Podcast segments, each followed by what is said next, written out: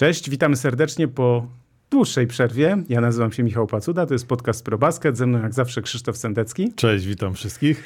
Witamy bardzo serdecznie. Były ferie, troszkę mieliśmy różnych tutaj y, zamieszania, ale jesteśmy... Ale miejmy nadzieję, że wszyscy słuchali wersji audio, beze mnie, ale, ale z Michałem. Tak, ja nagrałem tak, żeby po prostu nie było pustki w eterze, żeby coś się działo, bo rzeczywiście się działo, bo mieliśmy transfer Pascala Siakama do Indiana Pacers.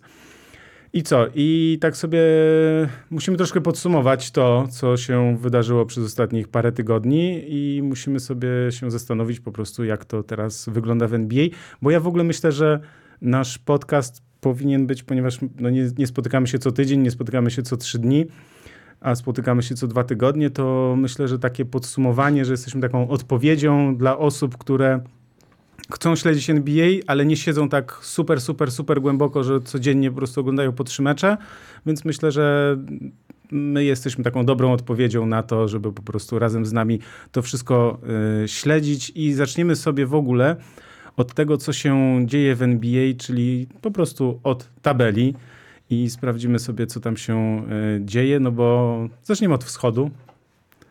W Boston Celtics. Boston oczywiście tak mocny jak był. Stabilnie. Stabilnie ostatnio wygrali z Indiana Pacers, e, wrócił Halliburton, a mimo to Indiana nie dała rady, chociaż w Indianie ja tu widzę światełko w tunelu z Pascalem Siakamem. Naprawdę to może być zespół, który namiesza, natomiast w zespole Celtics też wrócił Porzingis. No i jest, e, jest stabilnie. Bardzo tak, dobrze. E, Boston Celtics ma już pięć e, wygranych więcej niż e, druga ekipa na wschodzie, czyli Milwaukee Bucks. Milwaukee Bucks to za sekundę trochę więcej pogadamy przy okazji tej patrzenia na tabelę wschodu. Natomiast co do Bostonu, na razie sprawdza się wszystko to, co a głównie ja mówiłem przed, że to mój kandydat do mistrzostwa. Jeżeli, jeżeli Porzingis wciąż będzie tak wyglądał, jak wygląda, to naprawdę Boston Celtics na razie są drużyną, e, którą no, trudno sobie wyobrazić, żeby ktokolwiek, patrząc też na um, sytuację innych zespołów na wschodzie mógł pokonać, więc ja ich w tym finale wschodu cały czas widzę e, i, i, tak ja, jeśli ja bym miał powiedzieć na ten moment, e, to mi się bardzo podobają New York Knicks, e, co jest oczywiste też z tego względu, no, że wygrywają mecz za meczem. To jest drużyna, która niesamowicie się wzmocniła po e, no, tym transferze Anunobiego. E, drużyna, która nawet jeśli teraz nie ma Juliusa Randla, też Anunobiego ostatnio nie było, e, to i tak oni wygrywają. Osiem z rzędu zwycięstw to jest w tej chwili najdłuższa, najlepsza seria w NBA i to już jest trzecie miejsce na wschodzie i to już jest 31 meczów wygranych.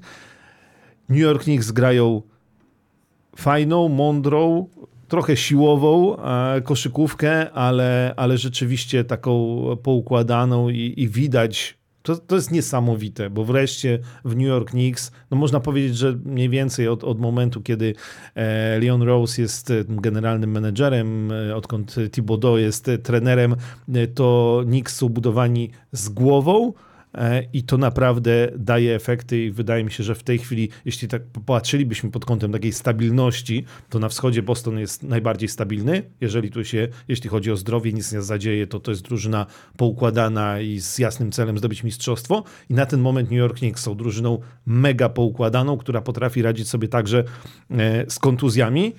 E, Cleveland Cavaliers. Poczekaj, bo no, ja muszę dobra. też coś powiedzieć o Nowym Powiedz. Jorku. Tak, bo to przyjście Annobiego, ja od razu włączyłem, pamiętam po tym transferze pierwszy mecz, bo chyba to był taki niedzielny wieczór mhm. z NBA i, i sobie włączyłem i od razu oglądałem i ta drużyna od razu wygląda lepiej. Oni są, bo zobacz, stracili e, Michela Robinsona, który teoretycznie może wróci jeszcze do składu, to jest podkoszowy, który tam no, bardzo dużo dobrych, pozytywnych rzeczy robił, ale Isaiah Hartenstein jest okazało się, że jest też podkoszowym, który naprawdę tam stawia bardzo mocne warunki. I w ogóle, jeśli spojrzymy na, na zespół Nowojorczyków, to to jest bardzo mocny zespół w sensie tym, że to jest bardzo silny zespół, to znaczy wszyscy oni tam są, e, grają fizycznie. Taki, to jest taki powrót do, to jest to, co kibice Nowego Jorku bardzo chyba lubią, bo to jest taki powrót do lat 90., kiedy oni mieli, wiadomo, pamiętamy, Anthony Mason, Charles Smith, Charles Oakley, Patrick Ewing, tam John Starks i tak dalej. Wiadomo, pamiętamy, znaczy my pamiętamy, nie, nie wszyscy mogą pamiętać, ale my pamiętamy. No i e, kibice z, z Nowego Jorku bardzo lubią taki zespół, który walczy, ale który jest silny. I tam na każdej pozycji nawet Jalen Brunson, który jest niewysoki, to on też gra fizycznie. O to mi chodzi, że wszyscy tam grają fizycznie. I Julius Randle jest takim, wiesz, bardzo potężnym gościem. Anunobi, który teoretycznie jest niskim skrzydłowym, ale on może grać i na dwójce, i na trójce, i na czwórce.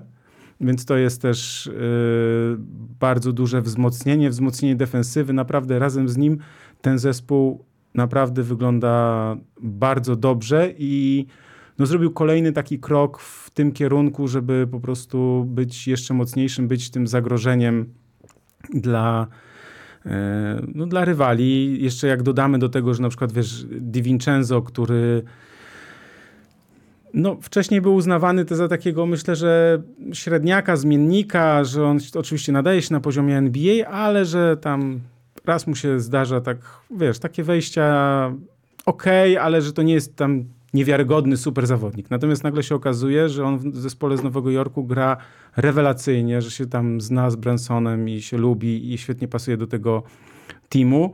9 trójek ostatnio rzucił przeciwko Utah Jazz, 9 na 15, 33 punkty, to jest mhm. bardzo dobry e, wynik, więc taki przechwyt można by powiedzieć, e, jeśli chodzi o takie wzmocnienie, to DiVincenzo na pewno myślę, że że jest takim dużym wzmocnieniem. Też Josh Hart to samo, tak? W sensie to są, wiesz, taki obwód mają, tak? Czyli jest, jest Jalen Branson, ale on jest wspierany przez DiVincenzo, przez Harta, E, więc teraz tam Anunobi dochodzi na ten obwód teoretycznie, więc naprawdę ten zespół jestem bardzo ciekaw na co stać Knicksów, bo no bo to nam rośnie taki mocny kandydat do tego, żeby namieszać na tym wschodzie. Oni teraz zajmują trzecie miejsce w, w tabeli na, na, wschodzie. Teoretycznie oczywiście jeszcze mają Milwaukee i Boston nad sobą. W ogóle Filadelfia spadła na piąte miejsce, ale to o tym za chwilę.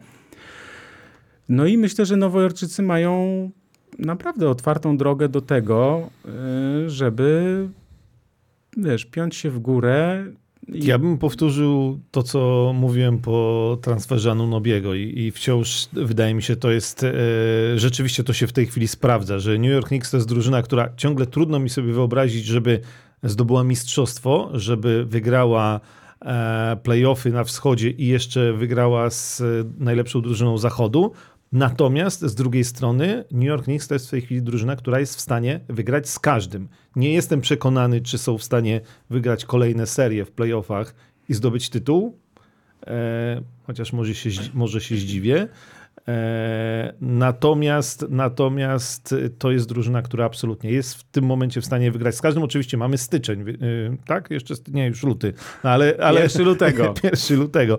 Ale, no ale to jeszcze jest oczywiście daleko do końca sezonu, aczkolwiek New York Knicks jakoś jestem spokojny e, o tą ich formę i też trzeba docenić, jak urósł Jalen Branson w tej drużynie, jak stał się jej jest liderem. Jeszcze wyższy?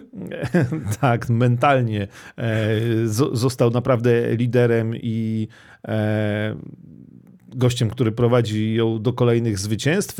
No i też trzeba docenić, jak Thibodeau za, zarządza ludźmi, chociaż czasami nam się to wydaje dziwne, e, może nawet niesprawiedliwe, czy to oddanie Obitopina, czy e, to, że Van Fournier e, gdzieś tam jest odsunięty, jakby no, tych... No, sobie darujmy. No, no, darujmy sobie, natomiast jakby dużo było takich e, decyzji, wiadomo, że jest to piękne powiedzenie, że Thibodeau potrzebuje musi mieć swoich żołnierzy do walki i myślę, że e, gdzieś jesteśmy blisko ukończenia e, budowania tej armii w Nowym Jorku, więc naprawdę, naprawdę w Nowym Jorku Knicks, bo wiadomo, że e, w ostatnich no właściwie już dziesięciolecia w XXI wieku niewiele mieli momentów radości, więc, więc naprawdę wygląda ten Nowy Jork tak poważnie postawiony na, na solidnych, na solidnych Tak, i to, jest też, i to jest też praca, którą wykonali od kilku lat, to co Tak, powiedziałeś, tak, tak, tak. Że, że to nie jest nagle się udało, tylko to jest jakby, no w NBA tak, czy, znaczy, czasem się zdarza oczywiście, że przyjście jednego zawodnika odmienia i zmienia i wpływa, tak jak, nie wiem, Toronto Raptors zdobyli mistrzostwo, przyszedł Kawhi Leonard, tak, i to był taki strzał, chociaż też trzeba przypomnieć, że Toronto Raptors przez lata byli w tej czołówce, tylko tam po prostu była sytuacja taka, że no, był DeRozan i on nie był w stanie e, wejść wyżej, jeśli chodzi o ten swój poziom grania. Natomiast wiele zespołów jednak polega na tym, że jest budowanych przez kilka lat, wzmacnianych, dostosowywana jest taktyka, wykorzystywane są najlepsi zawodnicy, żeby weszli po prostu na jak najwyższy poziom i, i rzeczywiście w Nowym Jorku się to dzieje i to trzeba docenić, dlatego że Nowy Jork przez lata, tak jak pamiętamy, też te ostatnie, nie wiem, 10 lat, czy nawet 15, no był ten Carmelo Antony tam, ale, ale to nigdy nie była taka drużyna, drużyna tak, tak stabilna, tak? To znaczy taka, na którą możesz powiedzieć, że no rzeczywiście to jest mocna ekipa, na którą, no której trzeba się bać, trzeba się bać. Jeszcze o Bostonie ja tylko takie jedno słowo, bo tak jak sobie tak, myślę, że to jest najlepszy sposób na to, żeby Mhm. sobie tak to przelecieć.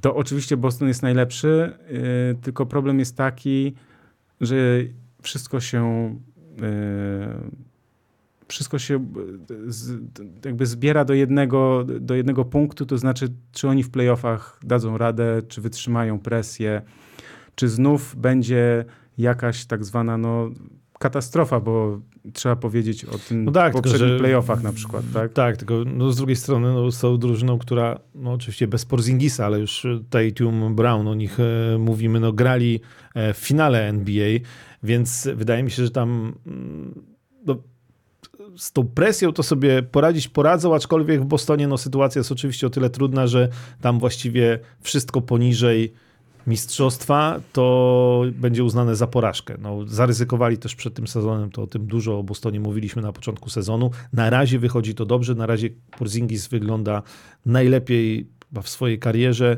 e, i Boston wygląda dobrze, więc e, i omijają go właśnie problemy, jakie mają inne drużyny i chyba ty pogadajmy o Milwaukee Bucks. Tak, to trzeba powiedzieć, bo e, trzeba powiedzieć, że Milwaukee Bucks zmienili trenera. Zmienili trenera, Adriana Griffina zastąpi, zastąpił, zastępuje nasz ulubiony Doc Rivers, o, o nim za chwilkę. Natomiast to jest, ciekawa jest historyjka, że e, Adrian Griffin jest, został zwolniony po 43 meczach, bilans 30-13 i tylko jeden trener w historii miał lepszy bilans, jeśli chodzi no, tak, na takim poziomie 30 zwycięstw. David Blatt. David Blatt z Cleveland Cavaliers został zwolniony 8 lat temu em, przez LeBrona Jamesa. No właśnie, bo tu też jest ta. To pewnie też o tym będziemy rozmawiać. Na ile słaba obrona jest e, rzeczywistym powodem, a na ile jest wymówką i gdzieś tam zadziałały gwiazdy, zadziałał Janis, bo już jakby po zwolnieniu to oni wszyscy mówią, że są zaskoczeni i że tak, tak, Adrian tak. Griffin, mój brat, był na moim ślubie i tak dalej, nie? A e, Ja nie, ja, ja tylko przychodziłem, przejeżdżałem, nie wiem, tutaj ten, ja spałem i mnie obudził telefon. No, wiecie co, znaczy, ja w takie historie nie wierzę, aczkolwiek kto wie, no nie wiemy. Wiemy jedno. Adrian Griffin nie był, znaczy był rozczarowaniem dla zawodników. Yy, Było kilka sprzeczek, bo ja posłuchałem też podcastu, w którym wypowiadał się dziennikarz, który relacjonuje mecze Milwaukee Bucks. I tam było kilka mocnych takich spięć. Po pierwsze, pamiętasz jak na początku sezonu mówiliśmy, że Terry Stotts został zwolniony z Milwaukee Bucks? On to jest wieloletni trener, chyba 9 sezonów w Portland prowadził Blazers z Lillardem i on miał być asystentem. I mówiliśmy wtedy, kurczę, ja wtedy myślałem od razu, mówię, Terry Stotts super, po prostu doświadczony trener, mądry, jeden naprawdę z takich bardzo dobrych trenerów, nie ze świecznika, nie z pierwszych stron gazet w NBA, ale bardzo mądry, poukładany, wie, wie, o, co, wie o co chodzi w tej lidze. No i y, ja się dowiedziałem, bo wcześniej nie wiedziałem, jaka to była historia, była historia taka, że Terry Stotts rozmawiał z zawodnikami, tak indywidualnie podczas treningu, czy tam przed treningiem, czy po, nieważne. W każdym razie było tak, że on tam coś rozmawiał z zawodnikami indywidualnie i Adrian Griffin go zawołał, żeby tam dołączył do, do sztabu, bo coś sobie sztab y, też chciał tam, nie wiem, czy rozmawiał, czy, czy, czy może on nie chciał, żeby on rozmawiał z tymi zawodnikami. W każdym razie on go zawołał, Terry Stotts powiedział, że chwila, bo tutaj rozmawiam i ten na niego krzyknął, w sensie, wiesz, przy wszystkich zawodnikach, wszyscy to widzieli, e, krzyknął, że teraz ma natychmiast tutaj przyjść i tak dalej. No i Terry Stotts po prostu stwierdził, że jak tak, to... No, Terystas, który jest y, starszy, bardziej doświadczony, tutaj był oczywiście asystentem, tak? Ale No, jednak... e, Szacunek się należy, ja się nie dziwię, to znaczy wiesz, no to jest akcja pod tytułem nie, kolego, na mnie się nie krzyczy w ten sposób. I nie wiesz, i na mnie się nie krzyczy przed wszystkimi, bo jednak pamiętajmy o tym, że drużyna NBA to jest zarządzanie ego, każdy tam ma swoje ego, każdy ma miliony dolarów na koncie i każdy chce być szanowany i ma no, zwraca uwagę na takie szczegóły, tak? To znaczy właśnie dlatego Doc Rivers jest na przykład uważany za takiego trenera, już odchodząc od, od taktyki, yy, za trenera, który dogaduje się z zawodnikami, potrafi do nich dotrzeć, bo to jest bardzo ważne, żeby dotrzeć do zawodników i nawiązać z nimi taką relację, że oni rozumieją i szanują i wiedzą, w którą stronę ta łajba płynie. Czyli Griffin chciał zbudować sobie autorytet, ale chyba nie w taki sposób e, mm, się go powinno budować. W każdym razie no nie za bardzo mu się chyba to udało. Natomiast no też trzeba przyznać e, trochę e, wtykając szpilki w, w zarząd Milwaukee Bucks, no że ten sam pomysł od początku był e, ryzykowny e, i e, o ile ja też byłem zdania, że jeżeli możesz pozyskać Damiana Lillarda, to go bierz i oddanie, tylko że z drugiej strony. Oddajesz Drew Holiday'a, czyli świetnego obrońcę. Pozyskujesz Lillarda, ok, ja to rozumiem. Decydujesz się e, na zwolnienie trenera, który jakby nie było doprowadził cię do mistrzostwa. E, mowa o trenerze Bodenholzerze. Natomiast przychodzi za niego gość, który jest po raz pierwszy w swoim życiu pierwszym trenerem NBA, jest debiutantem w tej roli. No i to jest tak, masz debiutanta trenera, masz Lillarda, który jest gwiazdą, powinien ci dać w ataku mnóstwo opcji, ale od razu wiesz, że nie masz Drew Holiday'a i że ta obrona, trzeba ją no, poprzestawiać i gościa bardzo ważnego w defensywie brakuje. Więc to było trochę wsadzenie tego gościa na minę.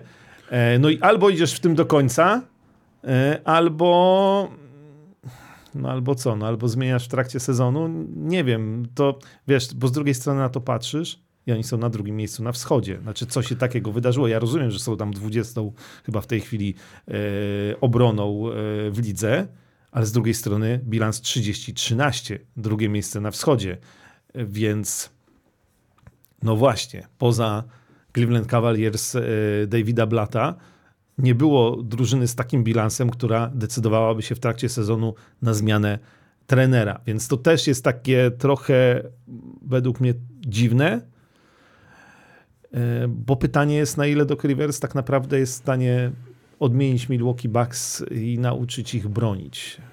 Wiesz co, ja oglądałem dzisiaj trochę tego meczu z Portland. Bucks przegrali e, w Portland. Co, Wielki powrót Lillarda do tak, Portland. wielki powrót Lillarda do Portland. No i 3 oni na 13 za 3. y, przegrali 116-119. Tam jeszcze końcówka była szansa na to. Wyciągnęli to, nawet prowadzili w pewnym momencie, e, ale tam e, Simons trafił i było po meczu.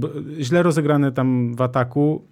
e, Ostatnie akcje. Brook Lopez rzucał za trzy punkty, a powinien ktoś inny. Zresztą wcześniej też Brook Lopez odpalał jakieś takie wiesz, trójki w moim poczuciu niepotrzebne. To, co jest ważne, to w ogóle teraz przed Milwaukee seria wyjazdowa, bo oni przegrali z Denver. Od tego się zaczął debiut Doka Riversa. Przegrali w Denver, przegrali w Portland, teraz mają mecz w Dallas, mecz w Salt Lake City i mecz w Phoenix, więc oni są tak zwanym road trip, czyli grają na wyjazdach i to jest taka wycieczka no na pewno niełatwa dla tej drużyny, bo Bo jak grasz u siebie, to potem możesz, wiesz, wracasz do domu i gdzieś tam możesz osiąść, yy, odreagować, zajmujesz się swoimi sprawami i potem wracasz do, do, do, do grania. Natomiast jak jesteś na wyjeździe i, i nie idzie na wyjazdach, to, to, to jest też taka kumulacja tego, że no, kisisz się, tak? Kisisz się, zespół zaczyna, oni wiesz, zaczynają ze sobą gadać, yy, mieć jakieś pretensje i tak dalej. I jeszcze wracając do Griffina, tylko powiem, że tam była też taka sytuacja chyba w, chyba w meczu z Bostonem i to jeszcze było w grudniu, chyba w grudniu. To w każdym razie była, była taka sytuacja, że Janis nie posłuchał Griffina, czy sam siebie wrócił do grania, jakoś tak, wiesz, że jakby nie posłuchał go. I, i to był taki, taki sygnał, gdzie też parę osób powiedziało, że to był ten moment, w którym, wiesz, disrespectful i tak dalej. No była też wypowiedź Janisa, jaki mamy pomysł e, na obronę. No, to była cała litania, bo to, bo to było cała wypowiedź w szatni, w sensie to nie było tak, że, e, że on gdzieś tam mówił to do zawodników, a to zostało wychwycone potem pr- przez tam jakiegoś dziennikarza czy coś, tylko on to mówił przy dziennikarzach. On tam, jaki mamy pomysł na to, co ro- musimy robić tu, co robimy tak, dlaczego robimy to i tak dalej. Wiesz, i on wymieniał całą tą listę, tam ta wypowiedź jest bardzo długa, no i okazuje się, że jakby, no wiadomo czemu też to mówił, tak? Znaczy był niezadowolony bardzo. To, że oni są na tym drugim miejscu, to jest też swoją drogą niesamowite. Malik Beasley, bo ja się chciałem do niego przyczepić, bo, że- wiesz, bo znasz moją opinię na temat Malika Beasleya, że on strasznie fajny gość, w sensie dobrze rzuca za trzy punkty, jak mu siedzi, ostatnio mu nie siedziało 1 na 6, ale Yy, Ale wiesz, on tam w ostatniej akcji w ogóle dał całą nadzieję w, w końcówce tego meczu. Tam przechwyt jakiś zrobił, bronił i tak dalej. Natomiast no... Wiesz, Jeremy Grant też trafił ważne punkty. Tam yy, w ogóle z, ten Scott Henderson tam też, też coś sobie, wiesz, pogrywał i sobie nic nie robił z Lillarda, także też dobre wejście z ławki w ogóle, bo też chciałem zobaczyć, jak on sobie radzi, bo wiem, że tak gdzieś tam spadł w tych rankingach i też leczył kontuzję. W każdym razie problem Milwaukee jest dosyć duży i pytanie, co zrobią, co teraz zrobi Doc Rivers. I ja bym jeszcze, mam taki jeden argument, ja bym jeszcze tutaj nie mówił po tych dwóch porażkach, nawet jak oni przegrają kolejnych kilka spotkań, to pamiętajmy, co się działo z Los Angeles Clippers po przyjściu Hardena. Ja oglądałem te pierwsze jego mecze, no mówię dramat. Dramat w ogóle, Clippers zakopani, zaorani, w ogóle bez sensu, No, po tak. co i tak dalej. Po czym bum, 22 do 5 chyba bilans jakoś tak, wiesz. No ogóle- tak, ale też jakby tam akurat działalność trenera Tyrona Lu, e, posadzenie, być może też drużyny, posadzenie Russella Westbrooka na ławce e, i tak dalej, więc dobra, do Clippers jeszcze dojdziemy przy okazji zachodu, natomiast e, mi trochę ten mecz z Portland popsuł teorię, ale być może to rzeczywiście to na razie dwa mecze i nie ma się co przejmować, bo, bo wydawało mi się, że po zmianie trenera Milwaukee Bucks i tak będą dużo wygrywać meczów. No siłą rzeczy nagle, e, bo zaraz pogadam jeszcze o Doku Riversie, nawet jak e, uznamy, że jest beznadziejnym trenerem, no to Milwaukee Bucks nie zaczną przegrywać e, meczu za meczem i nie wypadną, nie wiem, z playoffów, nie spadną na szóste miejsce i tak dalej. Będą wygrywać, chociaż ten mecz z Portland trochę mi zaburzył widzenie, ale okej, poczekajmy. E, I te wygrane mecze będą budować tą atmosferę. Doc Rivers został, rozumiem, ściągnięty po to, że ma być tym trenerem z doświadczeniem. Ich też jest ograniczona liczba na rynku. E, Więc jeśli już decydujesz się, że dobra, zatrudnienie debiutanta było złym pomysłem, znajdźmy kogoś doświadczonego, kto przemówi do tych chłopaków, kto będzie u nich miał posłuch e, i szacunek. No, Doc Rivers mówi, dzień dobry, jestem. Z No, Okej, ekranu ale telewizora. dobrze. I, znaczy, ja powiem jeszcze jedną taką rzecz. Nie wiem, czy się zgodzicie ze mną, czy nie. Czy ty się, Krzysiek, ze mną zgodzisz. Ale to jest e, radość dla moich uszu, że Doc Rivers wrócił na ławkę trenerską. Znaczy, ja go uwielbiam, e, ja go uwielbiam jako człowieka. Być może jest to oprawka trochę medialna. E, ja wiem, bo teraz powinno się pojawić, powinien się pojawić. Powinna się ten- pojawić ta grafika, że to jest jedyny trener, który przegrał trzy serie playoffów od jeden, prowadząc 3-1. 3-1. Tak, i jedyny trener, który przegrał 10 meczów numer 7. E, ale też trzeba dodać, wygrał 6. Chociaż aż cztery, z- będąc trenerem Bostonu, gdzie odnosił największe sukcesy. Trzeba e, tak całkowicie szczerze powiedzieć. Ja rozumiem i wiem, jakie są wady do Riversa. Ja wiem, że on e, potrafi czasami zaspać. Ja wiem, że on taktycznie jest e, może nie trenerem najwybitniejszym, delikatnie mówiąc. Ja wiem, że on zawęża rotację, ale akurat Milwaukee Bucks ta ławka nie wygląda aż tak dobrze, więc to oto, to, to może nawet dobrze. E, wiem też, że tak jak mówiłeś, potrafi dotrzeć do zawodników i nawet jeżeli jego praca w Filadelfii skończyła się jak się skończyła, wcześniej w Los Angeles Clippers też sukcesów nie było, a raczej mm, e, niespodziewane porażki, to pamiętajmy, że jego kariera zaczęła się od paru dobrych lat w Orlando Magic. I pamiętajmy o Boston Celtics. Ja wiem, też słyszałem wersję, Ale to było, powinien stary, mieć trzy tytuły, a nie jeden. 15 lat temu, no ponad 10. No dobrze, no to proszę bardzo, był debiutant. Który... I jeszcze jedno. W tej lidze jest 30 trenerów. Pierścienie mistrzowskie w roli pierwszego trenera ma 10. Jedna trzecia, 20 nie ma. E, Jest, ja jestem w stanie sobie wyobrazić, że Doc Rivers z tą drużyną ciągle pamiętając, mając Janisa, mając Lillarda, mając Middletona, e, jest w stanie e, z tą drużyną zdobyć mistrzostwo nawet w tym sezonie. Więc t- nie wykluczam tej sytuacji. Wiem, że on ma fatalną prasę, a najfatalniejsze to media społecznościowe i kibiców, e, którzy uważają, że jest beznadziejnym trenerem. Wiesz co, no bo ja to rozumiem, on też e, świetnie występuje, no, umie robić przeciwko, wobec siebie, wobec, wokół siebie taki, wiesz, PR, w sensie te, on wystąpił też w jakimś tam e, dokumencie, No, tak? oglądałem. Piękny, pięknie opowiadał o sukcesie z Bostonem. No dobra, tylko właśnie wiesz, to jest takie.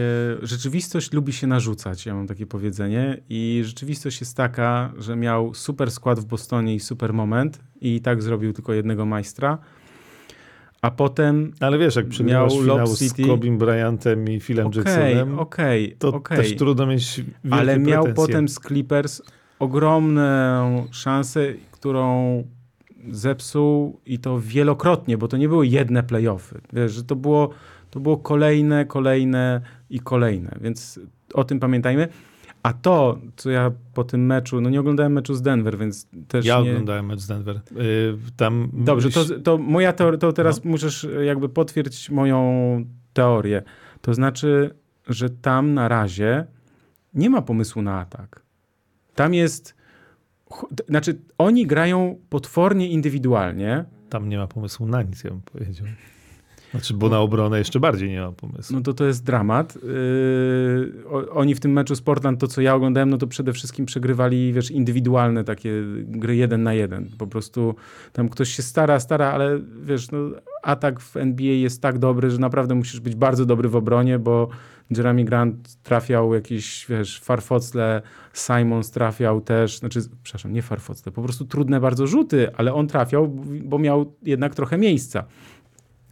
I problem jest taki Milwaukee, że oni grają indywidualnie, znaczy każdy z tych zawodników jest bardzo dobrym zawodnikiem, nie, nie bez powodu grają na takim poziomie, znaczy na, mają taki bilans, ale że tam jest gra oparta strasznie na tym, że dobra, to teraz ty, dobra, to teraz ja, dobra, to teraz on.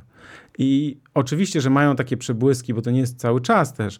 Mają te przebłyski, kiedy wiesz, piłka ładnie krąży po obwodzie, Brook Lopez w rogu, dziękuję, trójka. Brook Lopez tam broni przeciwko Aytonowi, tu jakiś blok i tak dalej, tu wyrwali piłkę Aytonowi, po, jak ten zebrał w ataku. Okej, dobra, ale to są nadal tylko przebłyski, a akcje w ataku są takie, że po prostu dobra, to masz Lillard gałę i jedź sam. Dobra, Janis, weź tam na dziewiątym metrze, rozpędź się i wiedź na kosz. Dobra, to teraz Middleton, weź tam 4, 5 kozłów, 6, upchnij się i rzuć z pół dystansu. I w moim poczuciu to jest dobre nagranie klacz, czyli tych, tych, tych decydujących akcjach w końcówce meczu. Oczywiście, że to trzeba wtedy spokojnie, to trzeba z głową, wiadomo. Natomiast nie jest to moim zdaniem e, rozwiązanie na cały sezon, że to się nie sprawdzi. Po prostu. To ja ci powiem, jak ja miałem e, Po meczu z Milwaukee, tak? po meczu z Denver. E, z Denver, Boże, Denver Milwaukee. wnioski, znaczy trochę podobne. Swoją drogą patrzę sobie w ten e, wypowiedzi Doc Rivers po tym meczu powiedział że o swojej nowej drużynie, że są świetni i są Mhm. bardzo trenowalni, tak byśmy to przetłumaczyli. E, Coachable. tak, e, więc super drużyna dla niego. Natomiast e, zgadzam się z tobą, bo niby wynik tego meczu e, nie wskazuje na to, że Denver miało ogromną przewagę, bo to spotkanie skończyło się 107 do 113. Mhm. E, Natomiast trzeba pamiętać o tym, że Denver w tym meczu w ogóle nie siedziały trójki, oni tam mieli 18% za 3, ale wyglądali jak drużyna. Znaczy, przepraszam, ja miałem wrażenie, że gra właśnie drużyna, w końcu mistrzowie NBA i naprawdę tam jest wszystko poukładane, Mhm. E, ze zbieraniną jakichś przypadkowych gości. In, indywidualności. Efekt nowej miotły, tak zwany, zadziałał, o powiedzmy, że w pierwszej połowie. Wszyscy chcieli pokazać jak najlepiej. E, Denver e, dało im się wyprztykać. Dziękuję, do widzenia.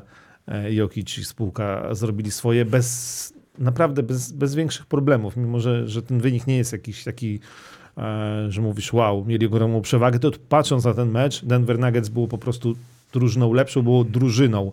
W Milwaukee Bucks tego brakowało, więc tam jest sporo problemów, e, ale też jest trochę możliwości, jak po, poustawiać tę drużynę. No mówmy się, to ciągle jest kandydat do mistrzostwa. To ciągle masz zawodników, e, którzy chcą walczyć o mistrzostwo i taki jest cel e, tego zespołu, więc myślę, że tutaj, tutaj to się nic nie zmienia. Zobaczymy. Ja, ponieważ jakiś tam sentyment, co wiem, nie jest zbyt popularny, do, do Cariversa jednak mam, Mhm. to mam nadzieję, że mu się to uda poukładać i oni rzeczywiście zaczną lepiej bronić. Jeżeli ta chemia w drużynie też będzie lepsza, e, to wiesz, jak się wygrywa, to też się łatwiej, bo w obranie też dużo zależy od tego, jak ty zapierdzielasz jak pracujesz. No oczywiście Nie, no, musisz wiedzieć, co, a, co atak, robić. nie? Atak wynika z obrony, jak to mówią. Tak? Bo Jak Więc- jest dobra obrona, to jest łatwy atak. Więc to, to, to też miałem taką teorię, że oni będą z Dokiem Riversem wygrywać, atmosfera będzie świetna i to się ładnie ułoży. Zobaczymy, jak to się ułoży. Eee, po tym meczu z Portland to nie wiem, ale to No, zgadzam też się. nie Do, róbmy- dopiero tak, to są Tak, dopiero to dwa są mecze. początki i nie róbmy też z No. tego... Zarząd Milwaukee dał pół sezonu, może do Rivers zostanie więcej. Co ciekawe, tam już trzech trenerów w tej chwili na liście płac e, w Milwaukee, e, no bo wszyscy zwolnieni do tej pory, jakby Doc Rivers jest tym trzecim, a dwaj poprzedni zwolnieni przed upływem kontraktu pobierają cały czas pieniądze, więc Kto bogatemu zabroni Słuchaj. żyć skromnie? No. Y, Kończąc o Milwaukee, to tam problemem jest moim zdaniem przede wszystkim gra na obwodzie, to znaczy, że jest Lillard, które, który nie ma wsparcia, bo jest Beasley, który też jest słaby fizycznie i mając Lillarda, musisz tak jak w Atlancie był ten pomysł z Dejantem Marejem, że Dejante Marej będzie chronił czy pomagał Youngowi, bo Young jest wiadomo nie najlepszy w obronie. I tutaj na razie nie ma tego kogoś, kto będzie pomagał y, w obronie na obwodzie. No a jak wiadomo, obwód w NBA jest dość ważny. tak. No dobrze, i tym, poczekaj, może jakieś coś na czacie, żebyśmy tutaj nie, nie ignorowali naszych widzów, bo bardzo dziękujemy wam wszystkim, że jesteście i że wybraliście tego wieczoru właśnie y, podcast ProBasket. No, poza tym, że Arszawin pisze, że Doc będzie się darł na wszystkich, ale jakimś super trenerem to nie jest. No, come on, boys. To na pewno. Ehm, panowie, kto waszym zdaniem jest e, obecnie moim White Bulls e, największy Kobe White, że największy postęp. postęp, to jest tak po polsku ładnie. Największy postęp Kobe White. Kobe White e, na pewno, czekaj, musiałbym się zastanowić. To musielibyśmy odrobić pracę domową jeszcze, kto tak ten. Ja to zawsze stawiałem na Josha Gidiego, ale jak dojdziemy do Thunder, to opowiem swoją, swoją listę żali. E, Do Gidiego? Dobrze. Mm, tak, tak. A ja uwielbiam Lillarda, nie znoszę do Cariversa, więc jestem niezadowolony z tej decyzji. Ja to ci No, powiem, Terry Stas trochę- powinien zostać. To, byłby, to by dopiero był strzał wobec, e, wobec... Wiesz, nie wiemy, czy nie, nie dostał takiego pytania. No, to też jest ciekawe. e. No właśnie, O, Szymon mówi, że... e, Tyrese Maxi, Tak. chociaż Tyrese Maxi dla mnie wygląda, no dobra, okej, za całokształt tak. Bez Joela Embida wygląda dużo gorzej niż e, Wiadomo, wiesz, Tyrese to- Maxi z Luke, Joelem. Luke Longley bez Michaela Jordana też wyglądał słabo. No. E, tak, słuchaj, łapki w górę przypominamy, bo ja tu widzę tylko 8 tak naprawdę. Teraz dałem sam sobie, więc mam dziewiątą. Ale to może mi się nie Brawo. odświeżyło. Czekaj, uwaga, bo sobie teraz odświeży. Nie, no są 34, więc jakby... Słuchajcie, a jest trochę więcej osób, więc pamiętajcie i prosimy o to, żeby dawać łapiszony w górę. O kim chciałbyś na wschodzie jeszcze e, coś e, powiedzieć? E, O tym, że Cleveland nie, nie zdecydowali się na razie na transfer Donowana Michela i oni w ostatnich 10 meczach wygrali 9 spotkań. A i... Donovan Mitchell rzuca jak szalony, ostatnio Tak. 45 punktów.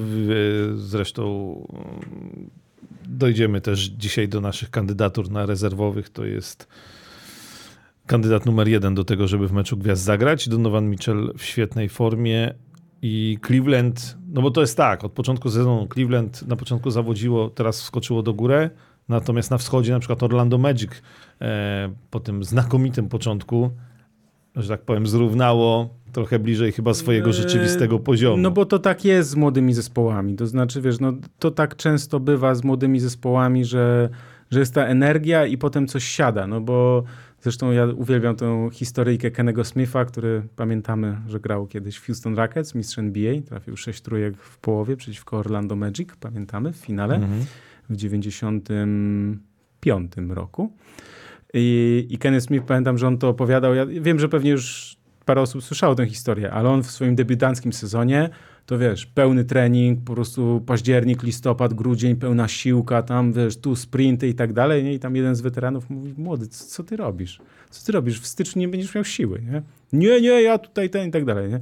No i mówi, że jak go w lutym dopadł kryzys, to mówi, że kurde, tylko na Bahamy i po prostu dwa tygodnie wolnego. Czy ja mogę zwolnienie lekarskie poprosić? Wiesz, chorobowe mogę? I, I to jest właśnie to, że, że młodzi się jeszcze uczą tego zarządzania swoją energią, y, rozłożenia tego na cały sezon. I, ym, I w Orlando być może też jest taki case, że, że jeszcze młodzież musi się troszkę nauczyć tego zarządzania, aczkolwiek słuchaj, to jest zespół yy, Bankero, Franz Wagner, mój ulubiony. Bankero zresztą gra znakomicie, ale Franz Wagner ja jestem wielkim fanem, ale to, to, już, to już wszyscy wiedzą, myślę. Yy. Indiana i przyjście, czy nie, poczekaj, Filadelfia. Filadelfia, proszę bardzo. Filadelfia, cztery porażki z rzędu, problemy Joela Embida e, ze zdrowiem, e, czyli można w me- powiedzieć tak. standard. Tak, ale słuchajcie, bo jest problem z Filadelfią, to zaraz uzupełnisz to, co ja chcę e, powiedzieć. Problem z Filadelfią jest taki, e, że właśnie Joel Embiid już opuścił mnóstwo spotkań, 12. 12, a jak opuści 17, czy jak opuści 18, to wtedy nie będzie brany pod uwagę na, do MVP, nawet jeśli będzie miał średnią 45 punktów, teraz ma chyba 36. E, Problem z Embidem jest taki, że on tam sobie coś zrobił w meczu z Golden State w kolano, które wcześniej miał, y, miał uraz tego, tego kolana. W ogóle y, dramatyczna historia, zresztą chyba zespół nawet został za to ukarany, bo y, miał grać w Denver Joel Embiid, czyli Philadelphia grała w Denver, to było w piątek, w piątek albo w sobotę, chyba w sobotę. I miał grać w Denver pierwszy raz od czterech lat.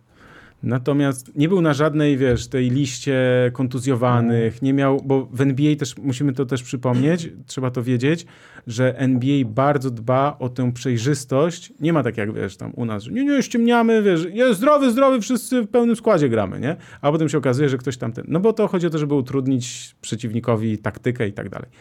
Tutaj w NBA, ponieważ są zakłady bukmacherskie, y, ponieważ y, no Las Vegas tak zwane, czyli centrum tej, tej, tych zakładów bukmacherskich, właśnie takie, mm, no takie są przepisy, że żeby nie było możliwości y, właśnie jakiegoś takiego Przekrętów, krótko przekrętów mówiąc. mówiąc. tak, to, to, że zespoły są zobowiązane do tego, żeby dokładnie informować o co chodzi, co się dzieje z zawodnikiem. Czy jest, to się mówi questionable, czyli że jest pod znakiem zapytania, czy jest doubtful, czyli wątpliwy występ, y, czy jest w ogóle na liście kontuzjowanych. Natomiast tak, z Embidem nie było żadnej informacji, wszyscy mówili, że będzie grał, po czym przyszedł mecz i on nie zagrał. No i to się bardzo wielu też ludziom nie podoba, bo tu też wiesz, jedyny jego mecz w Denver w sezonie tak naprawdę, no bo drużyny ze wschodu grają tylko raz z drużynami zachodu na wyjeździe i raz u siebie i odwrotnie. Więc też jest to zobacz, jak, jak kibice zostali postawieni w takiej sytuacji. Wiesz, mówisz, kurczę, nie wiem, jesteś, to jeszcze był sobotni wieczór, więc Starcie dwóch MVP. tak, rewelacja, kupuję Ceny bilet, biletów. ceny biletów, kupuję, zabieram tam, wiesz, nie wiem, dzieciaki mają urodziny, tam imprezę, w ogóle, wiesz, mecz sezonu, idziemy i tak dalej. Przy czym gość mówi, kolano boli, nie mogę. No, no nie, no to wiesz, bądźmy poważni, bo też mi się nie podoba to, bo to tak trochę wygląda, jakby on wybierał sobie, z kim będzie grała, z kim nie, żeby sobie statystyk nie pogorszyć. I on potem, wiesz, i, i za rok będziemy znowu porównywać y, rywalizację jed, taką face to face, czyli jeden na jeden przeciwko Jokic kontra Embiid. No i Embiid będzie mógł się pochwalić, że on przecież jak grają w Filadelfii, to przeważnie Filadelfia wygrywa. Jokic, znaczy Jokic jest przyćmiewany przez y, Embida, tylko że no, żeby to zestawienie było takie uprawnione, no to powinni grać przynajmniej dwa mecze przeciwko sobie w, sezo- w sezonie Mhm. zasadniczym, a jak Embiid sobie wybiera, że gra tylko mecze w Filadelfii, no to to jest y, bardzo, bardzo słabe. I rozumiem, że mógł mieć uraz, ale to się mówi wcześniej. Natomiast Filadelfia bez Joela Embida ma poważne problemy e, generalnie. Też e, Tyrese Maxey to jest też ważna obserwacja, e, no ale to też jest trochę oczywiste. Nie wygląda aż tak dobrze. Znaczy, jeżeli ktoś liczył, że Filadelfia bez Embida może też sobie wygrywać, to tutaj mogą być poważne problemy. Tak jak wspominałeś, spadli już na piąte miejsce na wschodzie i powiem tak, i się będę tej wersji trzymał i tu się, tak jak trzymam się w Bostonu, ogóle, bo Maxi jest teraz chyba kontuzjowany. też, Więc... e, więc to jeszcze gorzej. Natomiast tak jak trzymam się wersji o tym, że Boston będzie mistrzem, że New York Knicks e, będą grali dobrze, Indiana Pacers nauczył się bronić, też będą groźni na wschodzie, no to tak trzymam się wersji, że ja w Filadelfię oraz w Miami Heat z takich drużyn z górnej półki nie wierzę, jeśli chodzi Mhm. o konferencję wschodnią, e, bo no bo nie, no to, to jakby i szklane zdrowie Embida e, i ta drużyna mimo wszystko mm, jest za bardzo mm, oparta tylko i wyłącznie na nim. Uratował to trochę Tyrese Maxi i to jak mm, po odejściu Hardena e, jak urósł. Natomiast natomiast e, ja tego nie widzę. Nie, absolutnie. To, to znaczy yy, Filadelfia, ja miałem takie określenie nawet chyba podczas tego podcastu audio dwa tygodnie temu nagrałem, że, że Filadelfia potrzebuje tylko zdrowego Joela Embida i Tyrisa Maxi i tak naprawdę to są w stanie zrobić dużo i osiągnąć być może właśnie sukces. I to jest nadal możliwe, tylko doświadczenie i his- historia pokazują nam, że to jest, takie, jest też takie powiedzenie, że z nim jest zawsze jakiś problem. Zawsze coś. A to mu tam kość y, chyba policzkową, y, po- policzka tam, tak? Tutaj jest taka kość, w sensie pę- pęknięta jest czy coś, tak? A to problem z kolanem. A to biegunka, zatrucie jakieś. Przecież on miał, też były takie historie w playoffach, wiesz, że tam go brzuch bolał i nie, nie mógł grać i tak dalej. No, ciągle coś. I oczywiście, że też, żeby nie było wejście na ten poziom, wiesz, rzucenie 70 punktów w meczu, y, sezon MVP, średnia niesamowita i tak dalej. Nikt tego nie odbiera, nikt w ogóle tego nie kwestionuje, tylko że żeby postawić kropeczkę nad i, trzeba zagrać dobre playoffy. Sorry, w NBA wszystko możesz robić, ale jak nie masz mistrza, no to zawsze Y, Tak, jest jakiś problem. Tak, ale nawet nie chodzi o tego mistrza, bo ja bym nawet spojrzał na to w inny sposób, wiesz, że Yy, no bo mistrz może być tylko jeden co roku, tak? Więc, ale chodzi mi o to, że zawsze, zawsze coś, zawsze jest jakiś kłopot i jest ten niedosyt. Wiesz, jest ten, jest to, że oni nie spełniają oczekiwań, że zawodzą. Bo gdyby to było tak, że oni w serii nie wiem, z Bostonem zacięta rywalizacja, wiesz, taka naprawdę, naprawdę, a nie, że po prostu zostali rozjechani, yy, czy w, tych wcześniejszych playoffach, no jest takie ogromny, ogromny zawód. No i teraz po prostu musi się zadziać to, co się jeszcze nigdy nie zadziało i dlatego ja w pełni rozumiem, co mówisz, czyli o tym, że po prostu na Filadelfię nie stawiasz. Nie stawiasz dlatego, że co roku zawodzą. Co roku coś się dzieje takiego, że Joel Embiid nie jest w stanie y, zaprezentować takiej formy jak z sezonu zasadniczego. I jeśli on to przeskoczy, to Filadelfia będzie bardzo groźna. Natomiast my dzisiaj możemy, ja mogę powiedzieć, że widzę, nie wiem, 20% szans na to. I tyle, no, w sensie, jeśli chodzi o, o Filadelfię. Nie wiem, czy oni potrzebują zmian w składzie, bo tam jak jest i, i Maxi, i Embiid, to oni mają długą ławkę rezerwowych, więc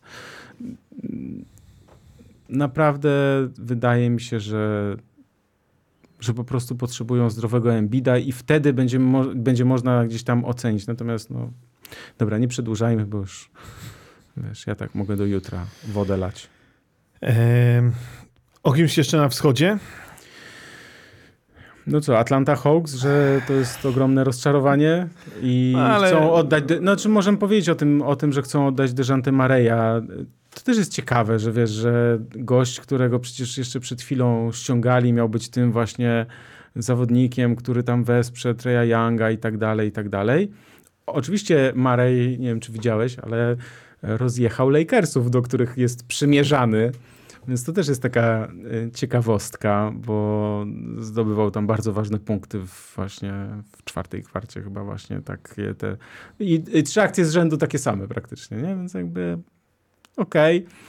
Y, A wiem, co chcę powiedzieć. To pewnie przy okazji Thunder mogę powiedzieć, ale chcę powiedzieć jedną rzecz o Detroit, bo widziałeś jakiś mecz Detroit w tym sezonie? No nie no, w cztery tygodnie temu? Czy Dwa lata temu.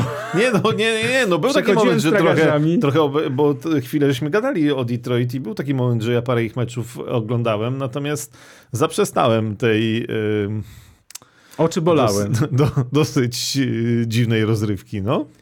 Słuchaj, ja w tym sezonie, no wiesz, tylko jakieś tam skróty, coś tam i tak dalej. No i włączyłem mecz z Thunder. O Thunder za chwilę, o Thunder nic nie mówimy. Ale jak oni tam wyglądali, słuchaj. Jaden Ivy, teraz uwaga. Zna, z, y, zagadka jest taka, do kogo Jaden Ivy, y, kogo mi przypomniał. I teraz, y, bo to widać mój komputer, to nie będę, nie będę mówił, w sensie powiem z głowy, skąd pamiętam człowieka. Lakers i Miami Heat. Był taki zawodnik, y, nazywał się Eddie Jones. Mhm. I żebym teraz się nie pomylił. Był Eddie Jones, y, który no, grał na pozycji 2-3, y, grał w Lakersach. y, W czasach, kiedy Lakersi nie zdobywali tytułów. Nie, nie, nie, kochany. 9798, 9697. To tutaj on nawet w meczu gwiazd wystąpił. Ym, No ale Lakersi nie zdobywali tytułów. no tak, no dobra, okej, ale potem był Nie, no tak, no był w taki... Miami, y, to już tam koniec kariery, to już nieważne. W każdym razie gość rzucał w pewnym momencie nawet, wiesz, około 20 punktów. Nieważne, chcę tylko jedną rzecz powiedzieć. To był bardzo dobry zawodnik, wartościowy i tak dalej. Chodzi mi o to, że ten Jaden Ivey, ja mówię, człowieku, kurde, robi wszystko, wiesz, tam w pierwszej kwarcie w ogóle w, 6, mi- w szy- w 8 minut, wiesz, tam, nie wiem, cztery zbiórki, trzy asysty, dwa przechwyty, punkty i, i ten, i ja mówię, mhm, okej. Więc tak sobie pomyślałem, oczywiście nie... Tutaj e, Arszawin pisze, że Eddie Jones był dobry, wymienili go za Glena Rice'a. No tak mogło być, już nie pamiętam jak to tam było dokładnie. W każdym razie tak sobie pomyślałem, że idealnie mi przypomina tego zawodnika. I wiesz, i to Detroit oczywiście zagrało mecz życia, a Thunder zlekceważyli rywala i nie chciałbym wyciągać wniosków na podstawie jednego meczu, ale naprawdę tam jakiś taki potencjał tam jest. To nie jest, Nie, no, to nie to jest my- poczekaj, ja tylko zacytuję pewnego trenera znanego i lubianego w warszawskich kręgach. To nie jest skład węgla i papy.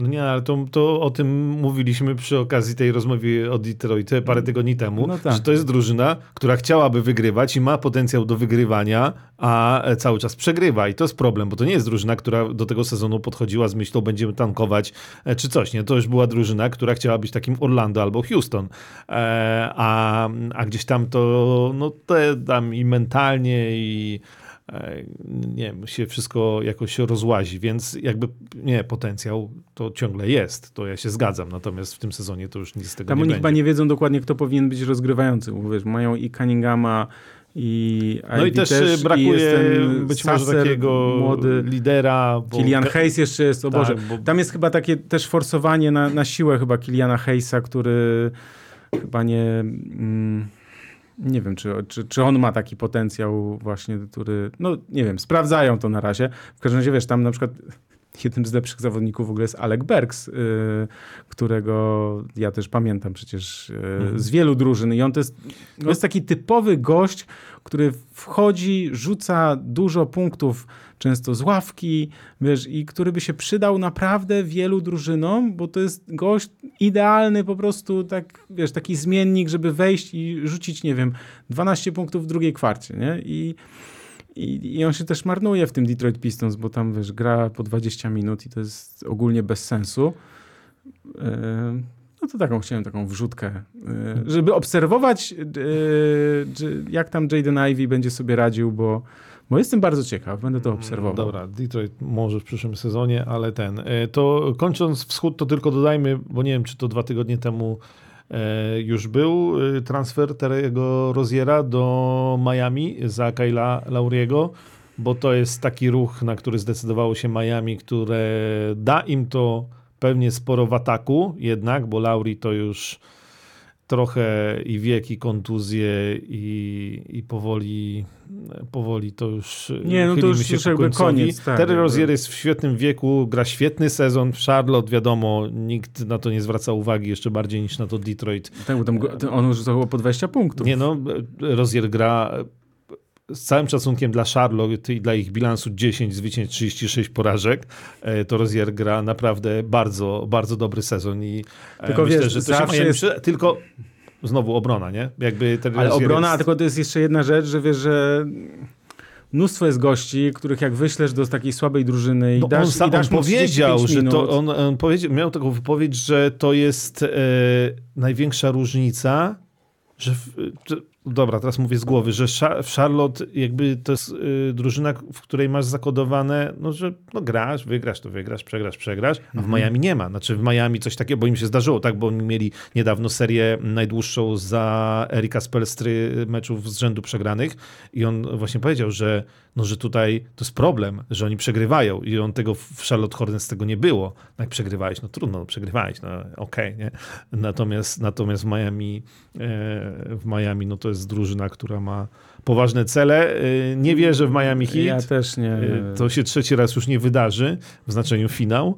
Mm, Aczkolwiek na pewno nikt nie chce trafić na Miami w No nie, no, ja-. Tylko wiesz, oni I najpierw do oczywiście tych- Erik Spelstra jest genialnym trenerem i zawsze z tego, co ma, jest w stanie wycisnąć absolutnie maksimum. Zobaczymy, jak Rozier będzie wyglądał jak oni, bo, bo, wie, bo tam się robi trochę w defensywie za dużo takich zawodników e, trochę Chorągiewek. chorągiewek e, do, Mhm. do, wiesz, do, do, do rzucania za trzy czy do ataku super. Natomiast, natomiast ciekawe to jest, e, no i oczywiście mnie ciekawi, kiedy e, Rick Carlisle spełni obietnicę, Indiana zacznie bronić, bo jak Indiana zacznie bronić już e, z Pascalem Siakamem i ze zdrowym Tyrusem Halliburtonem, to no, to czekam. No, to jest też bardzo ciekawe, w sensie takim, że Indiana może. E, ja to właśnie mówiłem, że ze, Siaka, ze Siakamem to jest zespół, który naprawdę, naprawdę może być mocny. Nie wiem, czy w tym sezonie, w tym sezonie, ale w kolejnym absolutnie to się może zadziać. Wiesz, oni też potrzebują czasu. Halliburton musi się zgrać ze Siakamem, dajmy im chwilę Y, Sezon jest jeszcze, jeszcze sporo meczów jest do, do, do, do kwietnia, do playoffów, więc naprawdę jestem bardzo ciekaw, mogę sobie zerknąć na terminarz, mm, jak to u nich teraz wygląda, bo oni przegrali z Bostonem, przegrali z Lakers, nie, to stary, nie, to przepraszam, z Lakers to, to przegrali, bo tak jest dodany beznadziejnie w terminarzu, ale przegrali z Bostonem i teraz grają w, w Nowym Jorku, potem grają z Sacramento u siebie, grają w Charlotte, grają z Houston i z Golden State u siebie, to, to są mecze do wygrania. Wszystkie mecze są do wygrania, pewnie Nowy Jork postawi wysoko poprzeczkę, ale też mają Nowojorczycy problem ze zdrowiem. Więc naprawdę Indianę warto obserwować, warto oglądać, bo tam no, będzie się działo dużo Jakby nie był pozytywnych. najlepszy atak w lidze, e, Halliburton najlepszy asystujący w lidze, gra wspaniale, szybko, wszyscy biegają, Siakam też lubi biegać, więc Rzuca, biega, gracz komple- rzuca, zbiera, podaje, yy, gracz kompletny. to jest y, wspaniała koszykówka Indiany Pacers. To co? Yy, I tym magicznym momentem przenosimy się na zachód. Gdzie tak jak na wschodzie, no może nie aż tak, bo miałem powiedzieć, że tak jak na wschodzie Boston, tak liderem jest Minnesota Timberwolves, natomiast był, zdaje się, taki moment, że Oklahoma nawet wskoczyła na pierwsze miejsce, na pewno była taka sama liczba zwycięstw.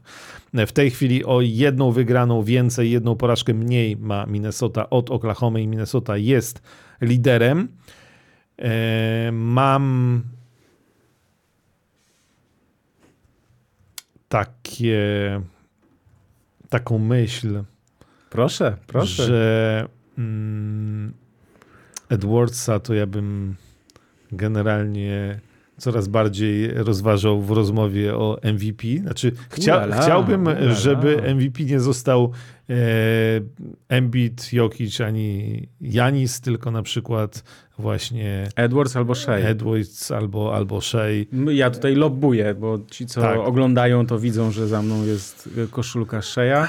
Więc, e, więc tak, ale o Minnesecie też sporo mówiliśmy i na razie, na razie wygląda obiecująco w znaczeniu stabilnie, że to jest drużyna, która w przeciwieństwie na przykład no, do Houston, chociaż to y, czy tam Orlando na wschodzie, zaczęła bardzo mocno i na razie, na razie wygląda fantastycznie, a u siebie w hali tylko cztery porażki, więc naprawdę jest genialna. Na wyjazdach jest trochę gorzej, ale Przede wszystkim był ostatnio me- mecz Minnesoty z Oklahoma City Thunder i Minnesota go wygrała 107 do 101. Ym, I ja trochę oglądałem tego meczu, to powiem tak.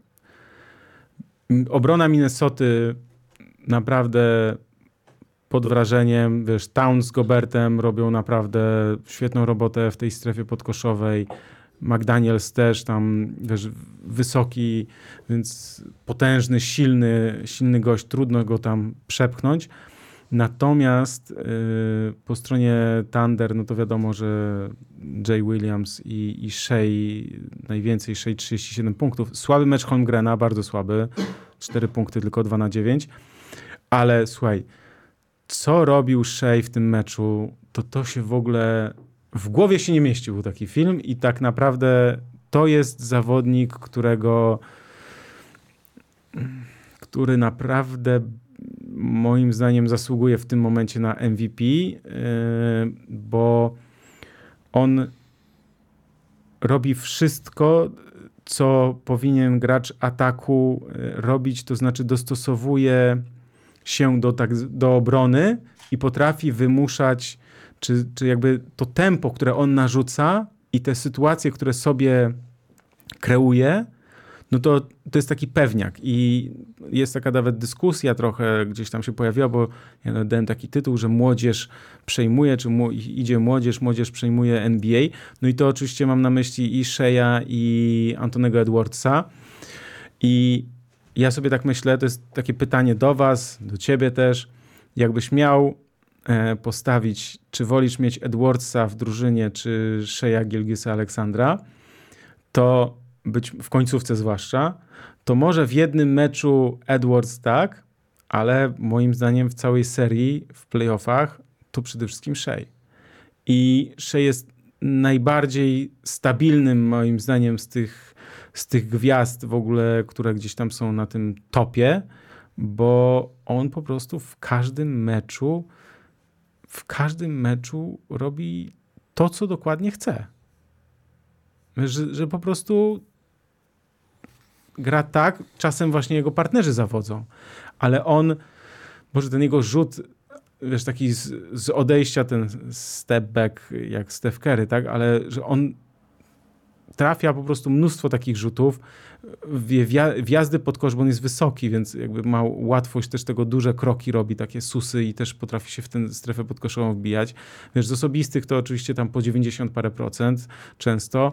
E, Naprawdę Shea Gilgis Alexander wyrasta mi tutaj na takiego, e, jeśli chodzi o gracza z pozycji, wiesz, obwodowego, to naprawdę znaczy miód na moje serce. No to mamy swoich faworytów. To ja Antony Edwards, bo też y, jakbym... Edwards gra taką szaloną też koszykówkę. Oczywiście ona jest Ale też bardzo przy, w efektowna. tym wszystkim jest, y, szczególnie w tym sezonie, stabilny, bo trochę opisując Shaya, ja bym powiedział, być może rzeczywiście, nie wiem jak to określić, że Edwardsowi jest łatwiej, że Minnesota generalnie ma lepszy lepszą, skład, lepszy skład, o, lepszą obronę drużynę. przede wszystkim. Więc, więc pod tym względem tak, że Shai musi robić więcej. Natomiast e, no, nie zmienia to faktu, że Anthony Edwards robi bardzo dużo i jest w tym wszystkim tak jak Minnesota, co jest też, tak mówiliśmy o Nowym Jorku, to co dopiero mają powiedzieć Minneapolis. To, to jest zaskakujące. Minna, wiesz, od czasów Kevina Garneta to nie było takiej sytuacji, że Minnesota gra mm, e, stabilną koszykówkę absolutnie na najwyższym poziomie. Oczywiście i w przypadku Oklahomy i Minnesoty bardzo czekam na playoffy, e, no bo to jest albo nie masz tego doświadczenia i nie jesteś faworytem, albo to są te playoffy, w których właśnie Tak, stajesz się Edwardsowi, legendą. Edwardsowi bardzo po- pomaga to, że on gra z, po prostu z wysokimi, którzy gdzieś go tam wspierają też w obronie, ale też w ataku mu tam potrafią zrobić miejsce. Aczkolwiek zadam troszeczkę tutaj kłam tego, co powiedziałeś, jeśli chodzi o stabilność, bo tak sobie zerknąłem. Oczywiście nie wiem, czy gdzieś tam w jakimś meczu nie było jakiegoś urazu, ale jeśli chodzi o styczeń, to Edwardsowi zdarzyło się takie spotkanie, gdzie rzucił 6, gdzie rzucił 9, gdzie rzucił 9 i gdzie rzucił 9. E, Natomiast jeśli chodzi o Sheya, to Shea ogólnie 30, 30, 30, ponad 30, ponad 30, ponad 30, ponad 30 i w jednym meczu 19. Ponad 30, ponad 30, ponad 30. Dobra, to też wynika trochę z tego, że Edwards nie musi, tak? W każdym meczu rzucać Jasne. 30, więc y, okej.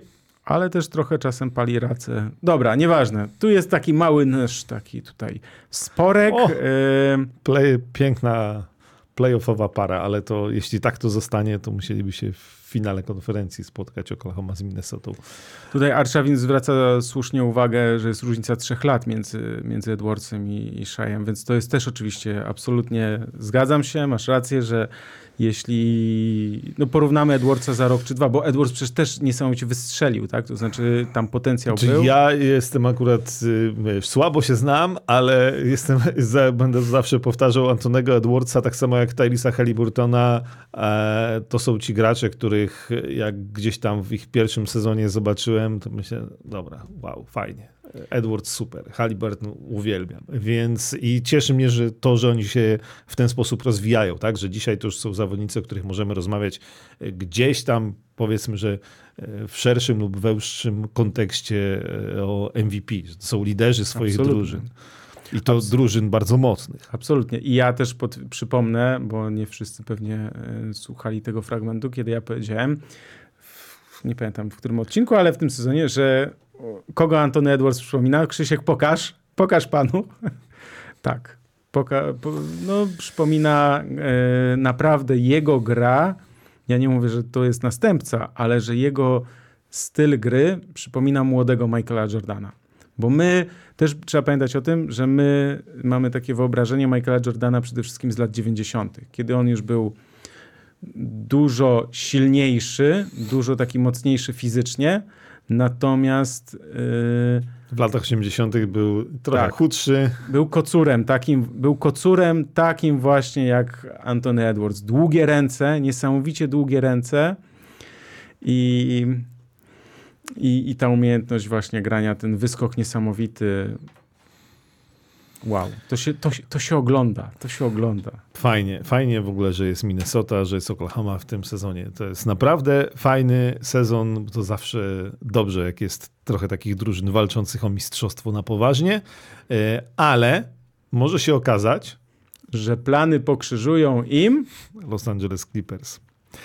E, Wracamy do tego tematu, bo już wspomniałeś, e, byliśmy zgodni, znaczy zgodni, no po prostu po pierwszych pięciu z rzędu przegranych z Jamesem Hardenem w składzie nie dało się na to patrzeć. Natomiast teraz e, na grę Los Angeles Clippers można patrzeć z nieukrywaną przyjemnością. Los Angeles Clippers w tej chwili są już na trzecim miejscu na zachodzie. Mają już tylko trzy wygrane mniej niż Minnesota i dwie wygrane mniej niż Oklahoma, więc to już jest bliziutko. E, Mają 8-2 w ostatnich 10 meczach, więc tam im się, to jest na nie, jak, zasadzie jakby przegra- nawet tam policzyć, yy, wiesz co, policzyć, to jeszcze tam będzie, jeszcze lepszy będzie ten bilans, bo uwaga, liczę. Raz, dwa, trzy, cztery, pięć, sześć, siedem, osiem, dziewięć, dziesięć, jedenaście, dwanaście, trzynaście, czternaście.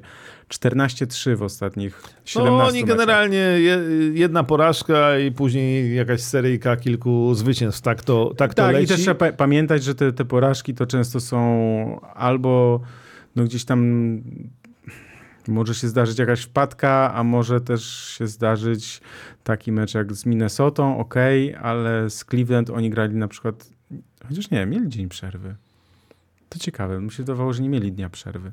No w każdym razie y, wygrali z Bostonem, to też trzeba odnotować, Gr- wygrali w Bostonie i Kawhi Leonard gra, słuchajcie, bo to jest, e, jeśli można by go jakoś powiedzieć, najcichszy MVP jak do tej pory zawsze, bo Kawhi Leonard gra, to jest, to jest ciekawe, bo patrzysz, oglądasz mecz i mówisz sobie, no Kawhi Leonard tam chyba nieźle, nie? Tam, no tu trafił, tam trafił, tu trafił, tam trafił, tu przechwycił, tam zebrał, okej. I potem patrzysz, gość ma 32 punkty. To jest, on jest taki cichy, w sensie cichy takim, że, że jego gra jest taka...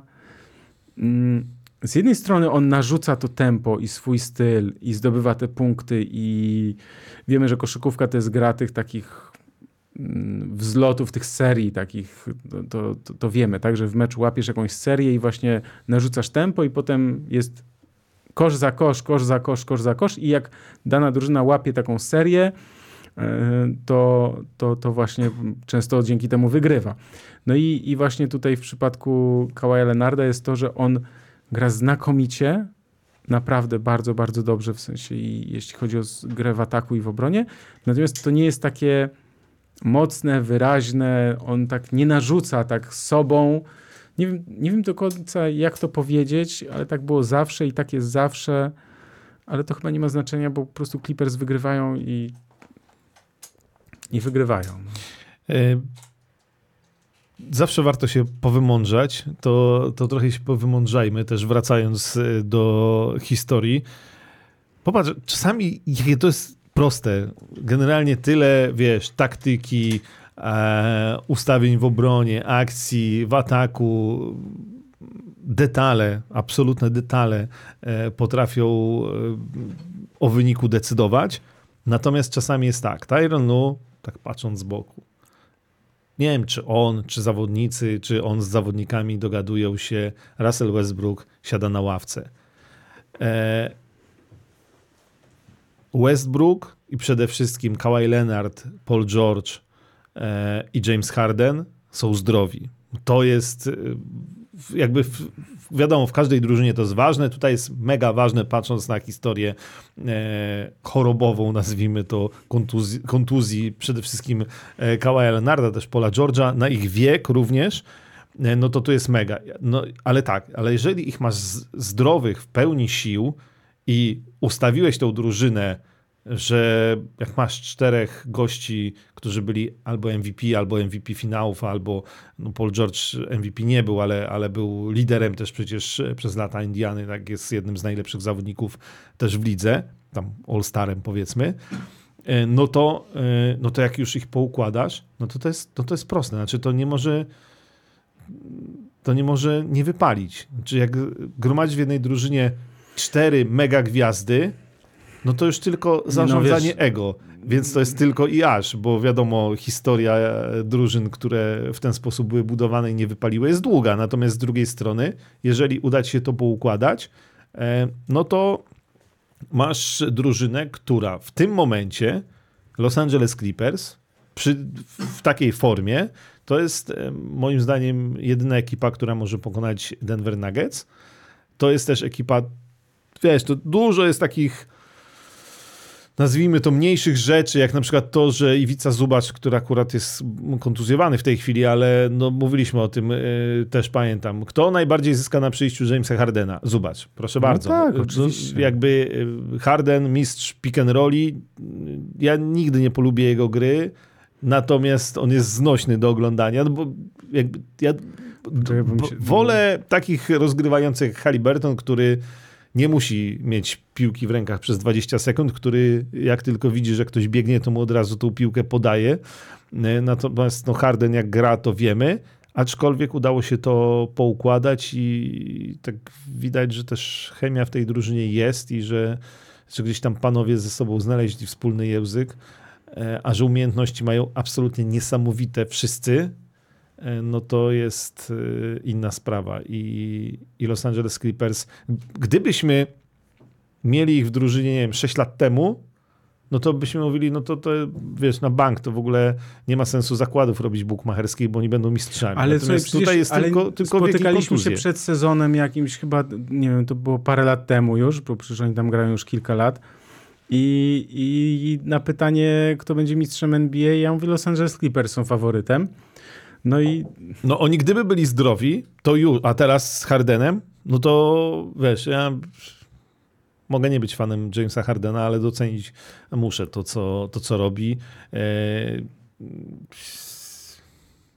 oni, nie, wszystko. Generalnie nawet bronią całkiem przyzwoicie. tak, mam taki, bo mi się przypomniało, y, bo coś powiedziałeś, czekaj, co takiego powiedziałeś, że mi to się przypomniało? A, że tam, że Hardena gry nie polubisz.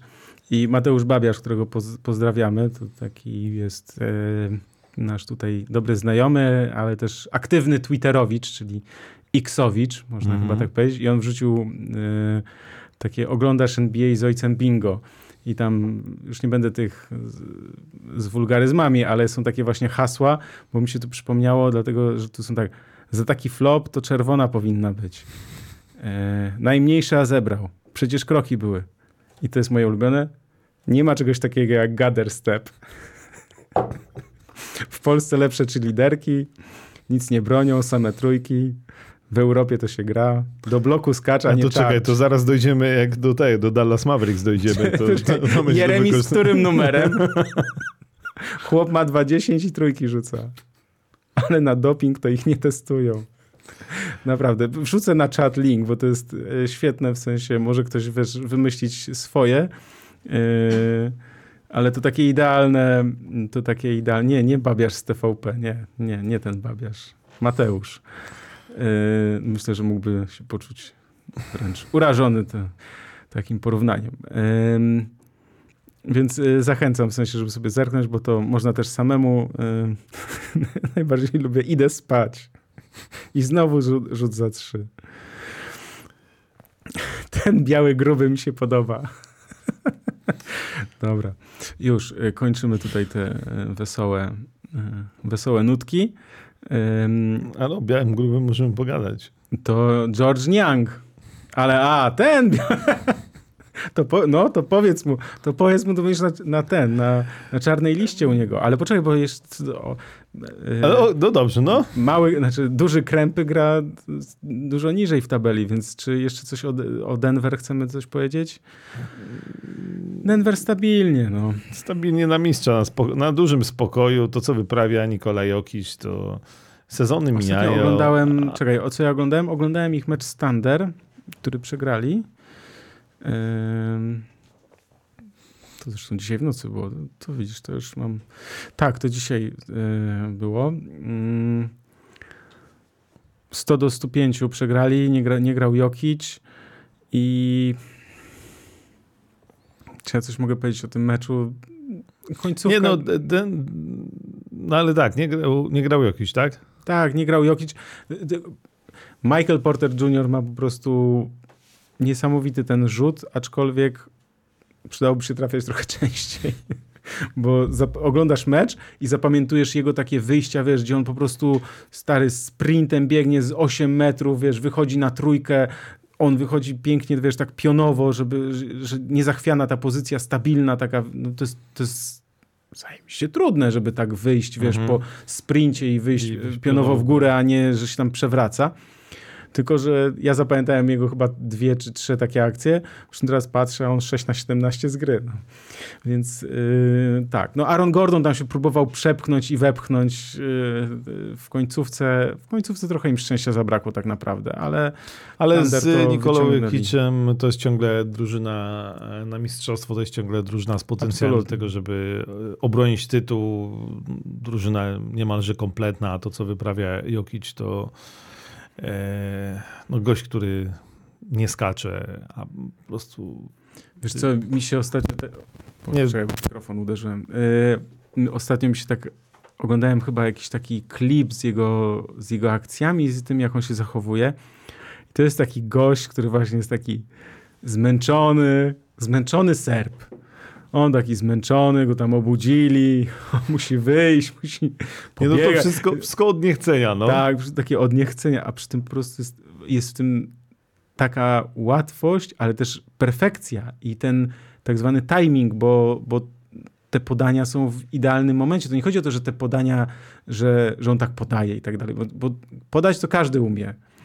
Tylko kwestia jest właśnie no, tego ostatnio tylko, nie, timingu. Meczu, no. Nie wiem, z jakiego to już meczu było, bo to gdzieś tam tylko w, na Twitterach i tak dalej to podanie e, za, za, siebie mhm. jakby e, Darona Gordona chyba, który tam zapakował piłę, poszedł po linii końcowej, no ale Jezu, to ty musisz to wszystko kontrolować. Ty musisz wszystko wiedzieć widzieć, no. gdzieś kątem oka, że gości tam ucieka po linii, ty jesteś tyłem do kosza i ty mu grasz e, piłę w ogóle tak, nie i, patrząc i, tam, nie? Ale to jest niesamowite jest to, że on tak rzadko ma straty. To znaczy tak rzadko te piłki wiesz, gdzieś, bo to każdy, każdy umie poczarować, wiesz, pójdziemy na bojo i wiesz, będziemy tu za plecami, tutaj i tak dalej, no to każdy może tam sobie poczarować, tylko że y, wiesz, 6 na 7 będzie strata, tak? Albo pójdzie w aut i a, no, już prawie ją miałem, nie? A tu a tu chodzi o to, że po prostu on naprawdę, to jest, znaczy to jest niewiarygodne, w sensie to jest jakaś taka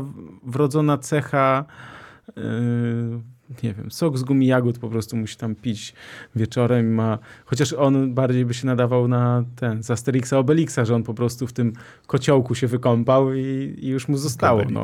Albo już nie chcę mówić, co tam może pić z Serbii.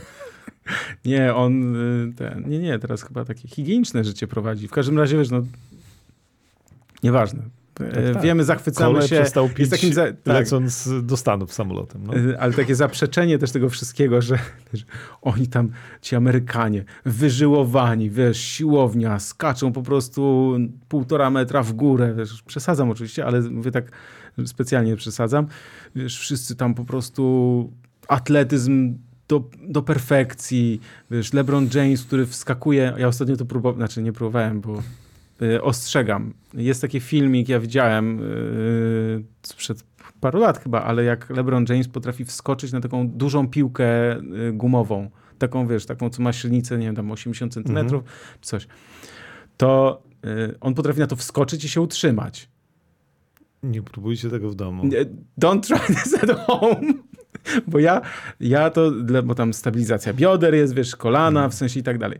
Więc ja robię, że na kolanach się człowiek, o, w sensie na, to, na, tą, na tę piłkę wejdzie kolanami, w sensie i ja tak przy ścianie i tak dalej, to jestem w stanie. Natomiast spróbowałem to przy drabince, żeby stanąć na tej piłce w ogóle. Wiesz, z drabinki mm -hmm, zejść i mhm. stanąć na piłkę, nie. Nie, nie. To, to grozi wybiciem zębów i wstrząśnieniem mózgu. Więc yy, oczywiście wiem, że to nie jest jakieś tam nie wiadomo co. Pewnie zaraz ktoś mi powie, że tam o, to tam ja umiem albo i tak dalej. Okej, okay, tylko kwestia jest taka, że Nikola jakiś na pewno tego nie umie, a mimo to po prostu on wstaje, otrzepie się i, i ich tutaj wszystko przepraszam, bo Grzegorz Szewczak pisze, że zwróćcie uwagę, jakie rany Jokic ma na rękach, jakby go ktoś torturował.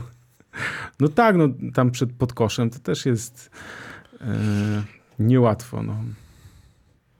I, a, I że Gniewko pisze, że Jokic udowadnia wszystkim, że w sumie koszykówka jest dosyć prostą grą. Mam space, to rzucam, jak nie mam, to podaję. Tak, no to jest, to jest prosta zasada. Jak ja trenowałem za dzieciaka, no to, było, to była prosta zasada. Jak masz miejsce, to rzucaj. W sensie, jak stoi daleko obrońca, to rzucaj. Jak stoi blisko, to mijaj. No. I Najprościej. Krótka piłka, tak jest. Dobra, idźmy y, dalej.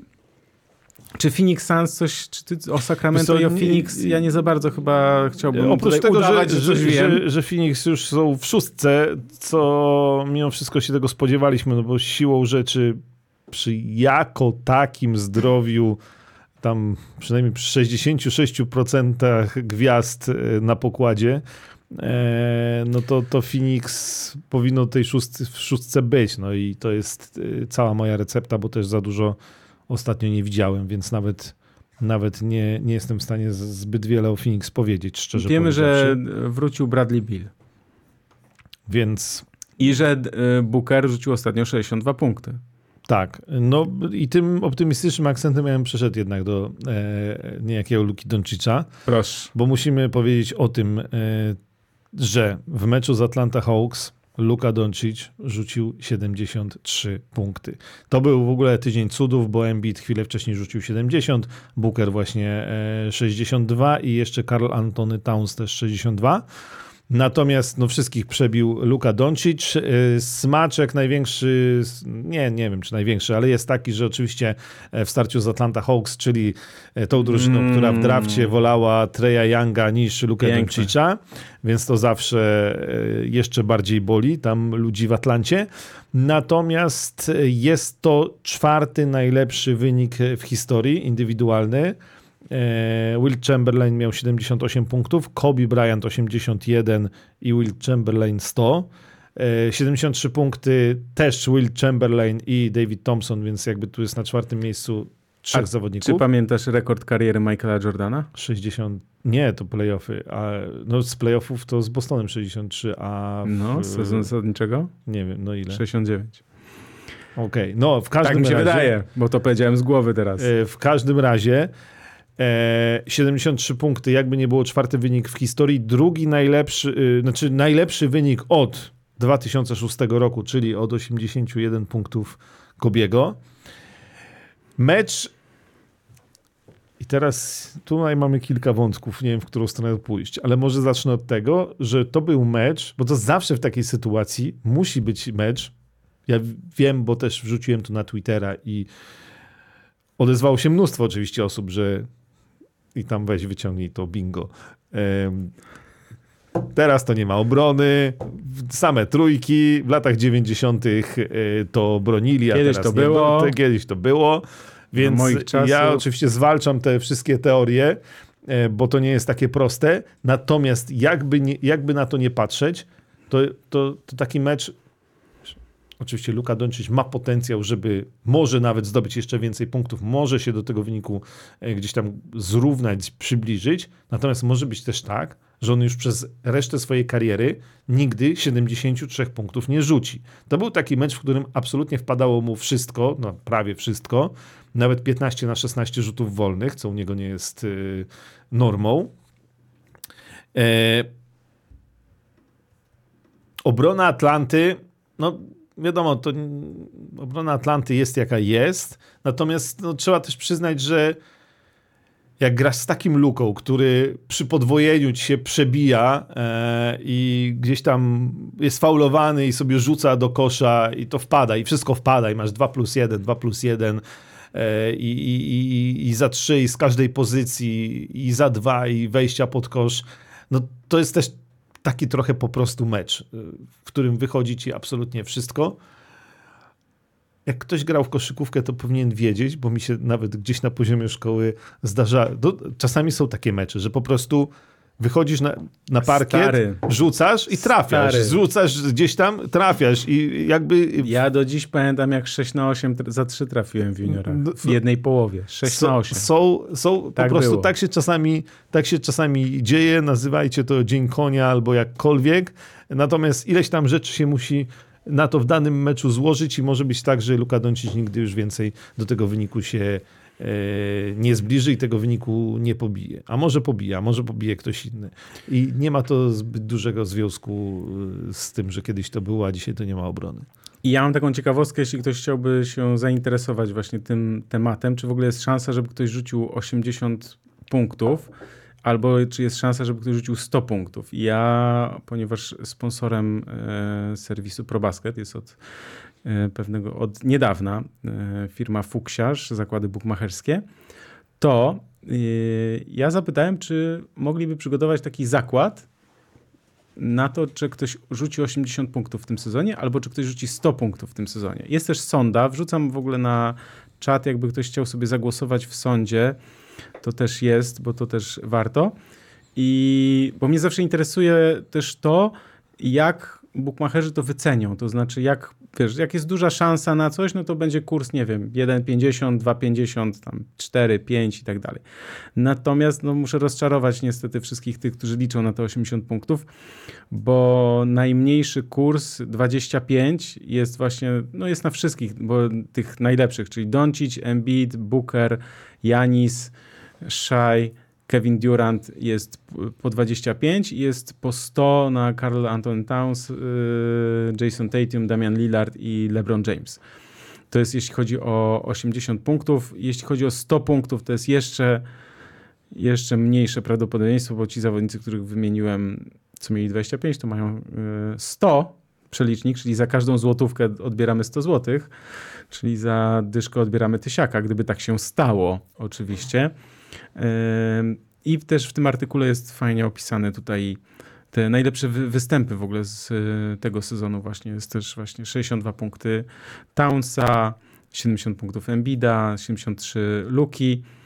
Rzeczywiście coś się takiego stało, że był ten wystrzał nie, niesamowity, bo ja jeszcze sobie wszedłem na ESPN e, Best Games e, z tego sezonu.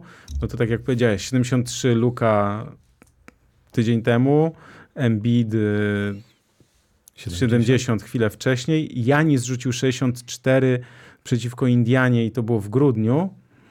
E, I potem mamy 62 Bookera i 62 Townsa też 26 i 22. Więc to w ogóle 22 to jest też, też fajna historia, bo Towns rzucił 62, a Embiid tego samego dnia rzucił 70. Więc to jest taka tutaj ciekawostka. No, yy, czy można powiedzieć, że w NBA nie bronią? Wiem, że to jest trudne do oglądania, kiedy jest wynik 130-140, bo jest straszna strzelnica. Mm, I nie ma teoretycznie tego przepisu o defensywie, że można tam mocniej ręką sobie pomagać i tak dalej. Aczkolwiek no moja teoria jest taka, że tak atak się wzmocnił, znaczy osiągnął perfekcję już nie tylko u jednego, dwóch, trzech zawodników, tylko u wielu, bardzo wielu, tak jak atletyzm. Wiesz, kiedyś Michael Jordan wyprzedził swoją epokę, bo, bo po prostu był niesamowity w swojej fizyczności w stosunku do innych zawodników. Natomiast dzisiaj tak atletycznie, nie mówię, że tak dobrzy, ale tak atletyczni, y, jest, wielu jest tak atletycznych zawodników, to znaczy potrafi takie potrafią takie rzeczy, tak? To znaczy nawet zawodnicy, którzy mniej grają, czy w ogóle gdzieś na ławce rezerwowych siedzą i tak dalej, to mogą być tacy goście, którzy potrafią te wszystkie rzeczy, jeśli chodzi o atletyzm. Natomiast wtedy tego nie było. Dzisiaj jest tak, że ta umiejętność rzucania, zdobywania punktów jest po prostu doprowadzona do perfekcji. Ja zawsze przypominam ten, tę historyjkę, którą Rafał Juć yy, mi sprzedał, że w Denver Nuggets przez 45 minut chyba, czy tam przez ileś biegali taki drilling, to się nazywa taki, wiesz, trochę taki rozgrzewkowo-treningowy, że tam na dwie piłki, nieważne, trafia piłka yy, na dwa kosze, yy, na trójkę i na przykład z, z pół dystansu, a trzeci kończy tam, nieważne, Nieważne. W każdym razie chodziło o to, że, że tam były cały czas rzuty z dystansu i z półdystansu i przez ileś tam 10 minut nie było ani jednego pudła.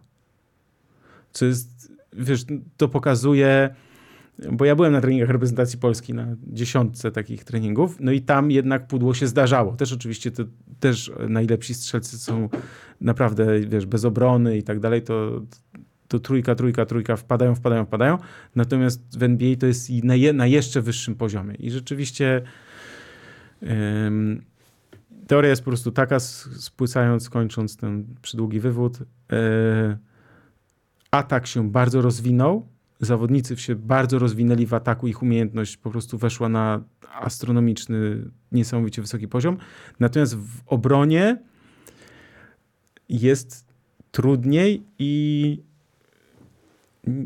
obrona się tak nie rozwinęła, nazwijmy to. To znaczy jest trudniej rozwinąć obronę, e, żeby pójść jeszcze dalej w tej defensywie, zwłaszcza przy tak no, sprzyjających przepisach po prostu. Ja się z tobą zgadzam, natomiast e, moim zdaniem Natomiast nie do końca. Nie, ale w ogóle mieliśmy kiedyś odcinek taki, w którym e, gadaliśmy bardzo długo o tym, e, też zagłębiając się szczegółowo w przepisy, bo myślę, że bardzo ważna rzecz to jest to, jak zmieniły się przepisy chociażby od tych mitycznych lat 90., czy nawet na, z początku XX wieku.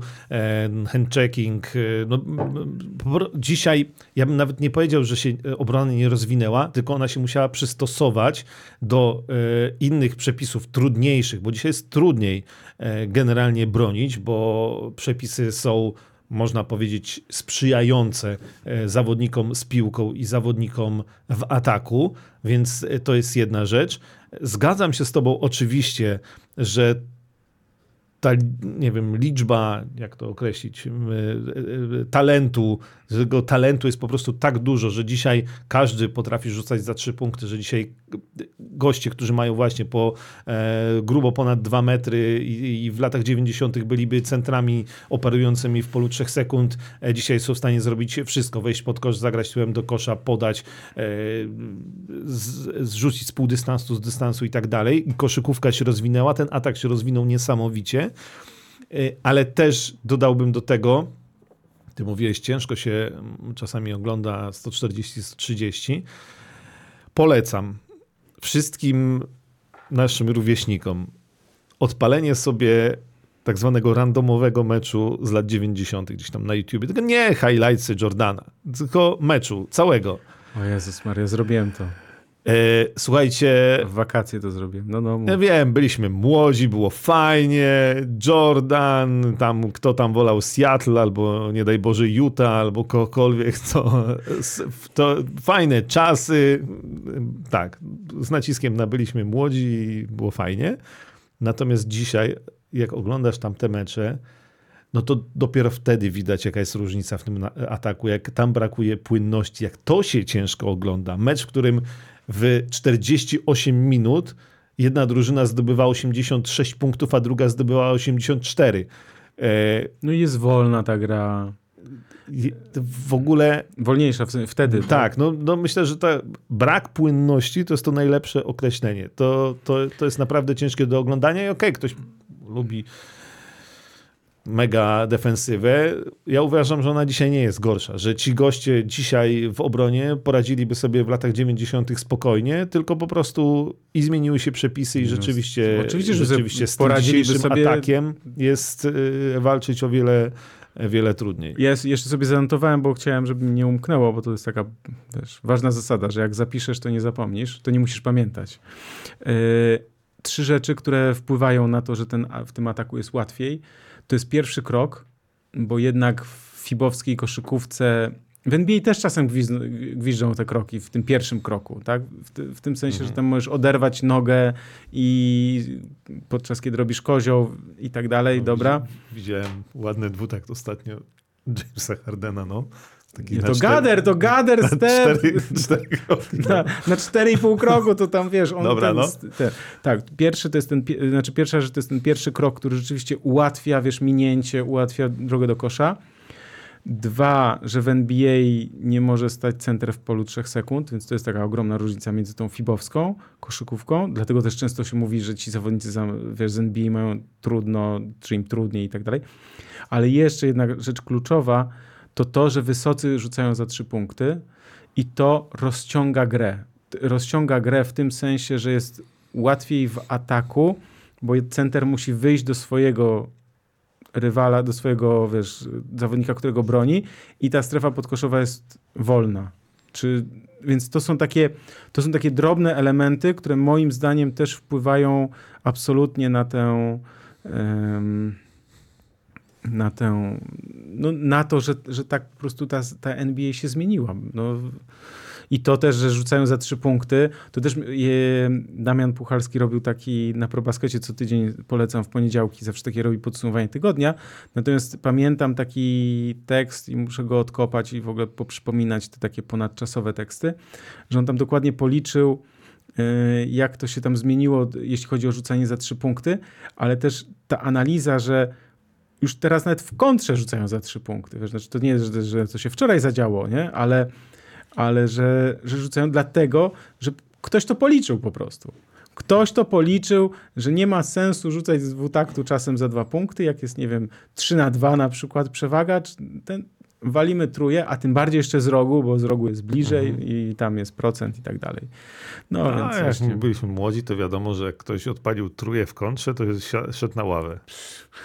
Coach, palę racę, palę racę i dobra, to palisz racę i na ławę, no pewnie. no. Yy, A jeżeli ktoś mówi, że a w Europie to grają, to najkrócej odpowiem, to jakby tak grali fantastycznie w Europie, to Luka Doncic pewnie dalej by w Europie grał, a nie No, I ci z Europy by przychodzili nastu. i grali w NBA z powodzeniem, a ilu gości próbowało i nie jest w stanie. Tak więc ja, ja zresztą mam taką teorię, że to są trochę, trochę dwie różne dyscypliny sportu. To znaczy, że te przepisy są jednak tak różne, y, znaczy y, one niby są naprawdę subtelne, teoretycznie są subtelne, a jednak mają bardzo duży wpływ na, na, to, na to, jak potem ten mecz wygląda.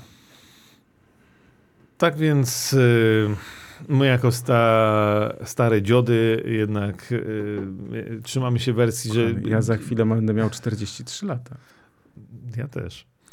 No ale ja za chwilę, a ty to jeszcze, Jeszcze, tam, jeszcze pół roku. chwilę. Tak, dobrze, tak. Natomiast y, trzymamy się wersji, że fajnie, fajnie, kiedyś było fajnie, ale dzisiejsza koszykówka jest fantastyczna, fenomenalna i e, to, że Luka Doncic rzucił 73 punkty, to jeszcze nie oznacza, że nikt nie bronił w tym meczu, bo ta obrona jest, tylko jest o wiele, o wiele Zwłaszcza, że Trudniejsza. kolega Doncic miał też sporo problemów y, w innych meczach i już gdyby to było takie proste i oczywiste, że on sobie będzie rzucał, wiesz, jak będzie chciał w każdym spotkaniu, to, to tak nie jest, bo jak tak zerkniemy na, na jego styczeń, to też miał tam parę takich gorszych występów. No ale ostatnio 45 punktów z Orlando Magic.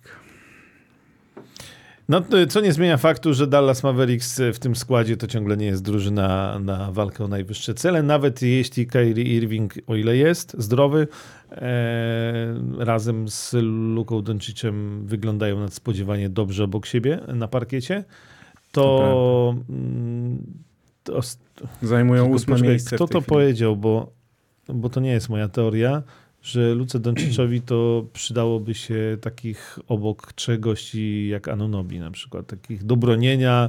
No dlatego E, Dorian Finney-Smith był idealny, tak? No i Dla niego. No to, to, jest też, to jest też case NBA w ogóle cały, w tym sensie, że, że jak masz takie indywidualności, jak właśnie Trey Young w Atlancie, ja oczywiście nie jestem fanem, ale tak mówię, że, że musisz, dobra, masz ten talent i teraz musisz wo, wokół niego obudować, dostosować y, partnerów, d- nawet dostosować zawodników, bo no nie chodzi o to, że taktykę, ale musisz dostosować zawodników, którzy będą grali razem z tym talentem, tworzyli całość i, i gdzieś byli w stanie grać na, e, no, na tym, naj, no, że ten zespół będzie lepszy jeszcze, tak? W, w tym sensie, no to, to tak chciałem. to, ale też tak a propos tej europejskiej koszykówki, no to warto zestawić to. Luka Doncic grał w Realu Madryt, wygrał wszystko, był MVP. No dobra, to jeszcze, ale jeszcze był dzieciakiem, Był dzieciakiem, e, natomiast... I, i, te, I tak ich tam bił na głowę, w sensie, może nie na głowę, ale no, był naprawdę dobry. Tak, natomiast, natomiast w NBA no, problem z Luką Donciciem jest przy całej jego genialności, bo Jason Kidd e, powiedział, że on już e, robi większe rzeczy niż Michael Jordan i No Dirk przesady. Nowicki, Znaczy- więc y, ja też zgadzam się, że bez, przesa- bez przesady, aczkolwiek przy całej jego wielkości, no problem Luki Doncicia polega na tym, że jak masz piłkę w rękach przez 20 sekund w akcji 24-sekundowej, no to całej reszcie się gra naprawdę trudno. No. I... Ja powiem krótko, nie mylmy dwóch systemów walutowych, nie bądźmy peweksami. W tym sensie, że warto zwrócić uwagę na taką rzecz, której, która nie jest mierzalna, znaczy inaczej. Jest mierzalna, ale to jest indywidualna statystyka i to tam robią ci trenerzy z Dallas chyba. Y, Natomiast nie ma chyba takich statystyk dostępnych, jeśli chodzi o indywidualnie zawodnika gdzieś na jakichś stronach internetowych. Na- Chodzi o ten jego powrót do obrony. Bo wiesz, to jest ta rzecz, która mnie po prostu, ja tego nie cierpię, nie mogę na to patrzeć, strasznie mnie to wkurza. Yy, bo dla mnie taki gość, jak, jak tak robi, to po prostu nie nadaje się do, do gry na tym poziomie. Yy, Ja nie mówię, że oczywiście Luka Doncic się nie nadaje, tylko to, ta, ta rzecz mnie strasznie wkurza, bo on po nieudanych akcjach nie wraca do obrony, albo gada z sędziami, marudzi, narzeka, jęczy, brzęczy i po prostu nie da się tego oglądać czasami. Oczywiście jak on gra mecz i się skupi na graniu, to to jest znakomite, rewelacyjne. Pamiętamy też jego serię z playoffów przeciwko chyba Cleveland, yy, Boże, przeciwko Clippers. Yy, te, no, zawsze się coś dzieje dobrego, jak tam właśnie z Clippersami yy, Luka Doncic gra, wiadomo, tak, tylko że jak on się skupia na koszykówce, super, natomiast jak zaczyna gadać, jak coś mu się nie podoba, to nie, no to on chyba tam był jakiś taki jeden mecz ostatnio, co on w pierwszej minucie, czy jeszcze zanim się mecz zaczął, to już miał jakieś w ogóle, jakaś abstrakcyjna historia, w ogóle bzdura, bzdur. Ym, Więc jeśli Luka Doncic chce wejść na poziom wyżej, no to zachęcam do ym, nie wiem, zajęcia się grą w koszykówkę, a nie wszystkim dookoła. Eee, Los Angeles Lakers? No, ale to o Los Angeles Lakers, bo też ich za dużo ostatnio akurat nie oglądałem, e, Nic ale jest, no, z tego, co oglądałem, to mam właściwie jedno zdanie, że ta drużyna e, pędzi w kierunku tego, co wydarzyło się w Milwaukee Bucks, że za chwilę trener Ham będzie winny wszystkiemu i dla ratowania sezonu, atmosfery, e, udobruchania Lebrona i Antonego Davisa przyjdzie jakiś nowy trener e, do Los Angeles Nie, to, znaczy z tym trenerem to ja, no nie wiem. Ja bardziej widzę to, że oni zrobią znowu jakiś głupi transfer. To znaczy, wiesz, że zrobią głupi transfer, tak jak zrobili głupi transfer, transfer z Russellem Westbrookiem, tak teraz sobie wymyślą, że kogoś tam ściągną i że to przyniesie jakiś efekt i tak dalej. Fanom Los Angeles Lakers i fanom LeBrona trzeba niestety powiedzieć, że to nie wygląda dobrze i to, no, wiesz, od, od kilku lat nie wygląda dobrze, w sensie takim, że No ale w tym sezonie, na przykład w przeciwieństwie do poprzedniego, przy tak mocnym zachodzie, to już y, nie uda się e, tam mignąć w playoffach e, jakichś dwóch rund do, do finału konferencji zachodniej, bo, bo nie, no bo, bo w tej chwili ta drużyna jest na dziewiątym miejscu i to jest mniej więcej taka realna pozycja Los Angeles Lakers. Naj, najlepsza akcja jest taka, że y, D'Angelo Russell, odkąd się pojawiły te plotki o tym, że ma, wiesz, miałby zostać wytransferowany, chyba mu się bardzo podoba w Kalifornii i w Los Angeles, więc, y, więc chyba się spiął i chłopak y, w styczniu średnia 20, prawie 3 punkty, za 3 skuteczność 40, 46%, 6 asyst na mecz, miał taką serię no nie wiem, czy to można serią nazwać, ale tak kilka meczów, tak, 34, 27, 29, 28. Potem 23 i ostatnio z Atlantą 9, więc tam Dejounte Murray mu tam troszkę y, utarł nosa. No ale w każdym razie Los Angeles Lakers liczą cały czas na jakiś tam transfer niby, ale to jest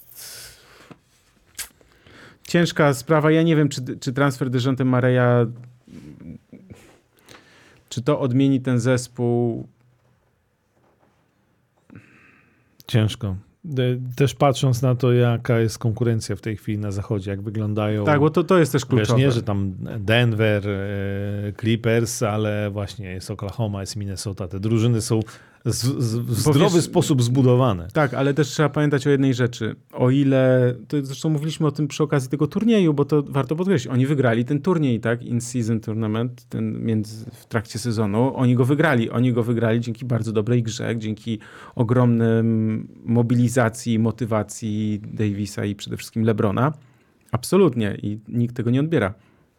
Tylko, że ja pamiętam po prostu, jak w trakcie tego meczu, y, tam tego z Las Vegas, jednego i drugiego, to się mówi tak, że oddychał rękawami. LeBron oddychał rękawami. Znaczy on już po prostu był na, na najwyższym poziomie swoich możliwości, jeśli chodzi o wysiłek fizyczny i po prostu nie da się tak grać w całym sezonie. Znaczy on się zmobilizował niesamowicie, natomiast no wiesz, no kurde, rocznikowo goś ma 40 lat. No ja bym chciał tak w połowie, wiesz, mieć tyle siły, co on. No. Gniewko pyta, okej, to inaczej, co może odmienić Los Angeles Lakers? No niestety, wydaje mi się, że Los Angeles Lakers jest nieodmie- nieodmienialne do momentu zakończenia kariery przez LeBrona Jamesa, bo, bo tutaj już I przyjście zawodnika, który, na którego oni postawią nowego, no bo to jak ja sobie mam patrzę- wrażenie, to już jest trochę tak jak końcówka Kobiego Bryanta w Lakers. No fajnie, fajnie, Przebłyski są, podziwiajmy bo i to tak jest dalej. LeBron jest wielki, Mhm. ale to już ciężko cokolwiek w tej chwili e, przebudować, bo ani to nie będzie wieloletnia przebudowa, bo wiadomo, że czasu jest mało, e, ani na szybko za bardzo nie mają jak tego zrobić Los Angeles Lakers, więc e, tak, znaczy problem, sprawa. problem Lakersów jest taki, że jest cała masa kupujących i niewielu sprzedających na rynku. Pamiętamy, że za tydzień się kończy okienko transferowe.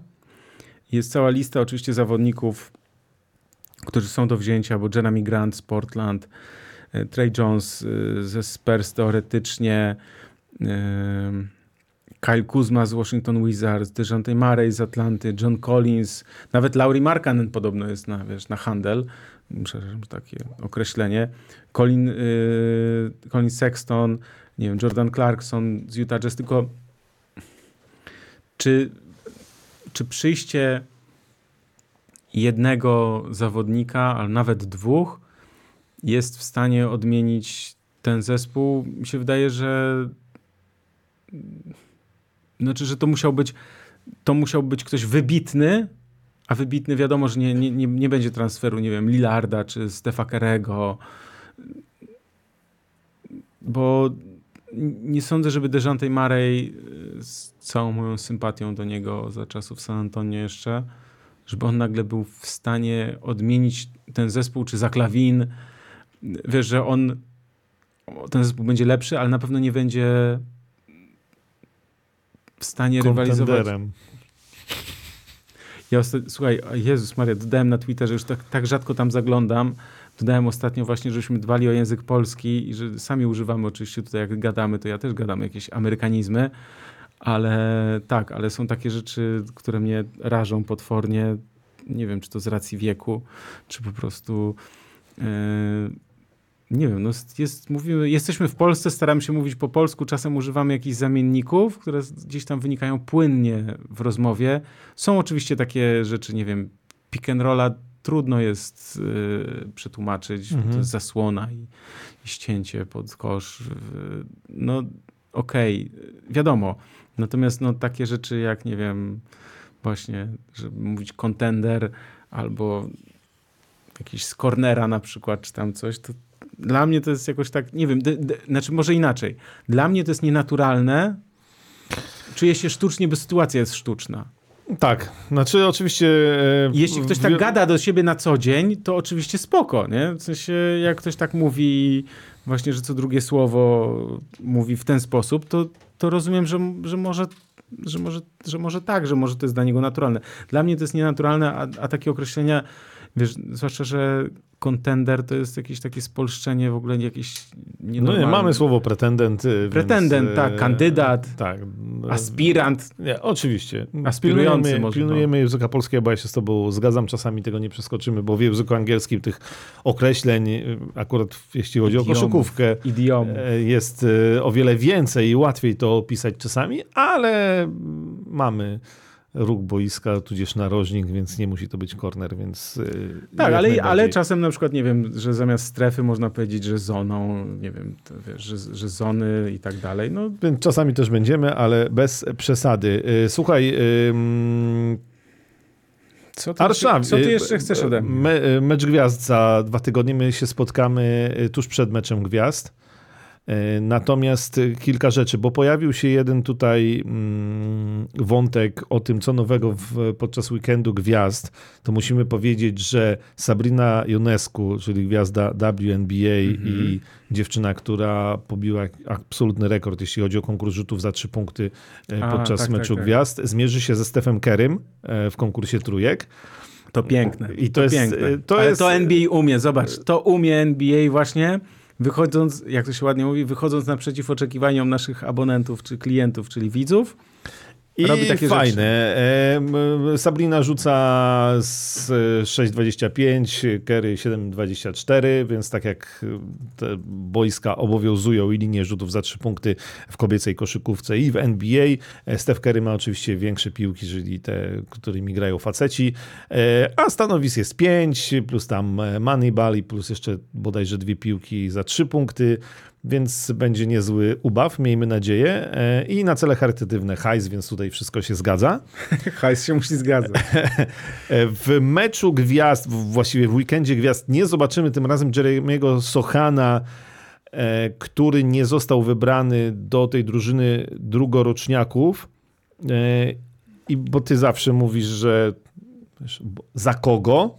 Zawsze trzeba powiedzieć za kogo. Tutaj Tak. akurat jest. Że Dobrze, że generalnie, generalnie ta drużyna się broni. E, To też nie uprawiajmy megalomanii wielkiej i nie jakiejś e, wielkiego PR-u Jeremiemu, że cała Ameryka o tym mówi, dlaczego nie ma Jeremiego Sochana w All-Star Weekend. To tak nie jest. Natomiast y, Dyson Daniels z Pelicans jest zawodnikiem w tym sezonie pod każdym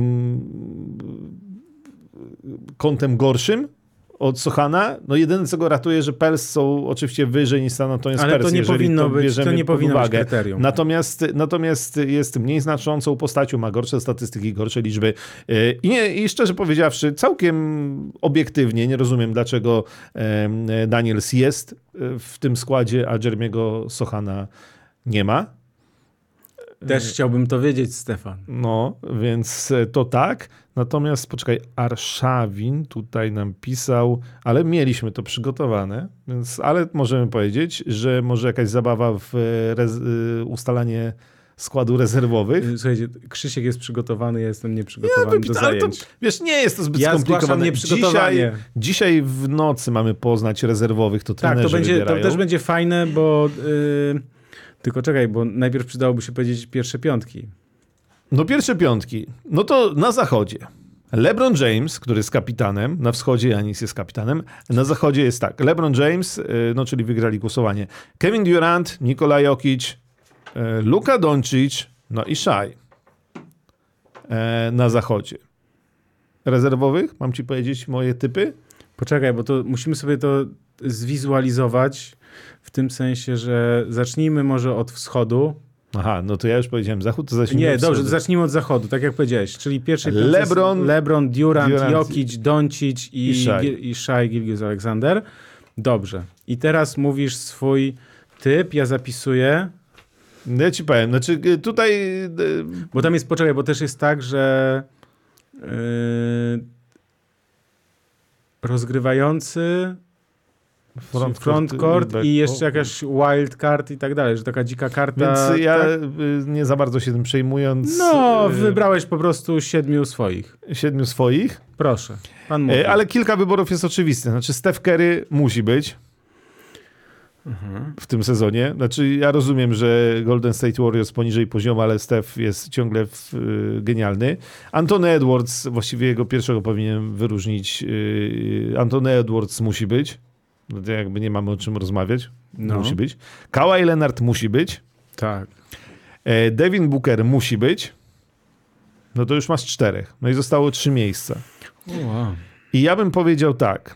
E, De'Aaron Fox, którego wolę niż Sabonisa, jeśli mówimy o Sacramento, bo Sabonis też się często w tych zapowiedziach pojawia Mhm. ekspertów, więc dla mnie Fox. E, to już jest piąty. Mhm. Ja bym. I teraz tak, pewnie zdroworozsądkowo Paul George. Ja bym na niego postawił, chociaż naprawdę serio, z całym moim nieuwielbieniem dla Jamesa Hardena, nie do końca rozumiem, dlaczego nigdzie w ogóle się nazwisko Jamesa Hardena w e, No. zapowiedziach nie pojawia. E, Bo wydaje mi się, że ja wiesz, wolę Hardena niż na przykład Antonego Davisa albo właśnie Sabonisa. No ale dobra, umówmy się, że, że jeszcze, żeby było sprawiedliwie Pola George'a, Mhm. e, no i ja bym jednak wstawił mimo wszystko Wiktora Łębaniamę e, na zachodzie, na ławce. Czyli u ciebie nie ma Townsa, Nie ma, który rzucił Nie ma. 62 punkty. nie ma. Nie ma Townsa, nie ma Sabonisa, Nie ma nie ma Antonego Davisa. Czeta nie ma. E, nie ma. Czeta Holmgrena jest mimo wszystko Łębaniama. E, Co nie zmienia faktu, że wydaje mi się, że Chet e, Holmgren wygra Rookie of the Year, ale Łębaniama wydaje mi się powinien... Ej, on ostatnio... Czekaj. A no z tym, z Minnesotą w meczu. E, grał 1-1 z Rudim Gobertem. Poszedł na lewą stronę Mhm. I zrobił no, no ten prosty zwód przed sobą, który robisz, idziesz na lewą rękę i kozłem przed sobą piłkę i zmieniasz na prawą. On sięgnął tą piłkę prawą ręką, Tak. zrobił ten kozioł, poszedł i, i zostawił. Jakby spóźniony już był e, Rudy Gobert, nie, nie zdążył go zablokować. To jest w ogóle e, jest wybryk natury. Czy, Y, Jeśli chodzi o takie efektowne akcje, to jeszcze tak polecam, nie wiem, czy to było, pewnie chyba było, w, znaczy powinno być w highlightsach, nie widziałem skrótu meczu, ale w, w końcówce meczu Bucks Blazers, co Lillard poleciał? Człowieku, ja myślałem, że tam zostanie dwa metry przed koszem, a on po prostu, matko bosko. czyli Stary, jeszcze, jeszcze trochę skacze. Nie, lata po prostu okrutnie. On się wybił, bo znany jest, Damian Lillard też ma taką, taką popisową akcję, nazwijmy to, że on robi taki naskok prawa, lewa i prawą ręką. Wiesz, to jest taki, no ja zawsze bardzo lubiłem właśnie taką akcję, bo to jest prawa, lewa, wiesz, wchodzisz taką na Mhm. pełnej, wie- wie- wiemy co, wiemy czym. E, I on to zrobił, stary, że poleciał, wiesz, prawa, lewa, czyli nas, naskok, wiesz, tam na, na dwa tempa z, y, i wybicie z dwóch nóg i ja myślałem, że to będzie layup, wiesz, że on po prostu zmieni Mhm. sobie ten, on poleciał i tam tak, z- to kurczę, huh, bardzo, bardzo, bardzo. E, no dobrze, czyli jeśli u ciebie można powiedzieć, a kogo nie ma, czyli u ciebie nie ma Townsa. Nie ma Townsa, nie ma Mhm. Sabonisa jak coś, bo Sabonis jest bardzo często w, w zapowiedziach się pojawia. To, ale mówię, wolę Foxa, ja bym wolał Hardena nawet, no, ale powiedzmy, że tak. Tak, no, Czyli z tej drużyny najlepszej będziesz miał tylko jednego zawodnika i z dru dru drużyny numer dwa też będziesz miał tylko jednego zawodnika. e, trudno co zrobić. W domu sobie policzysz, dużo ci wyjdzie. No dobra, no to y, ja, ja nie kwestionuję twoich wyborów, natomiast y, przejdźmy na wschód, bo zaraz musimy kończyć. Tak, Bo na, tu reżyser na głowę wchodzi. e, na wschodzie e, w pierwszej piątce jest Janis, to już mówiliśmy, Tak. kapitan, Joel Embiid, Mhm. e, Jason Tatum, Tyrese Halliburton i Damian Lillard. To jest trochę No kontrowersyjne, e, ale to, że tak powiem, lud zdecydował. Nie, nie, nie, to nie lud, No, no, ja y, wiem, no. tylko też dziennikarze. Tak, tak, tak. No, ale- Może nie dziennikarze, tylko y, y, drużyny, tak? W sensie kto tam A wybiera? tam jest iluś tam procent dziennikarzy, dziennikarzy i- drużyny i kibice 50%, chyba dziennikarzy Dobra. 25, drużyny 25, jakoś tak to leci. Dobrze. E, Natomiast, no czyli lud w sumie. E, Vox Populi, Vox Dei. E, Rezerwowych. E, No oczywiście musi być Jalen Branson, bo ja go w ogóle w pierwszej piątce tam klikałem, głosowałem, e, Mhm. ale to bezapelacyjnie. Musi być Donovan Mitchell, Mhm. bo ma formę fantastyczną. Powiem tak, Paolo Banquero, A Maxi? e, że tak powiem, z tak zwanej biedy też, bo ja na wschodzie miałem większy problem e, niż na zachodzie, ale e, tak, Tyrese Maxey jest u mnie. Mhm. Jest też Kristap Porzingis. Jest Jalen Brown. Już trzech z Bostonu w sumie. Mhm. E, dwa, cztery, sześć. I ja bym postawił na Juliusa Randla. Mimo, że jest kontuzjowany. Branson, Mitchell, Bankero, Maxi, Porzingis, Brown i Randall. Mhm. I jak zapytasz, kogo nie ma, Mhm. to na pewno to nie ma e, bardzo często wymienianego Bama Adebayo. Okej. No i nie ma e, Treya Younga, ale to umówmy się, to, nie, to Poziom, y, poziom NBA w chęci promowania Trae Younga jest dla mnie zdumiewający już od kilku lat, że to jest naprawdę już bez przesady. Jeszcze gość niczego nie wygrał.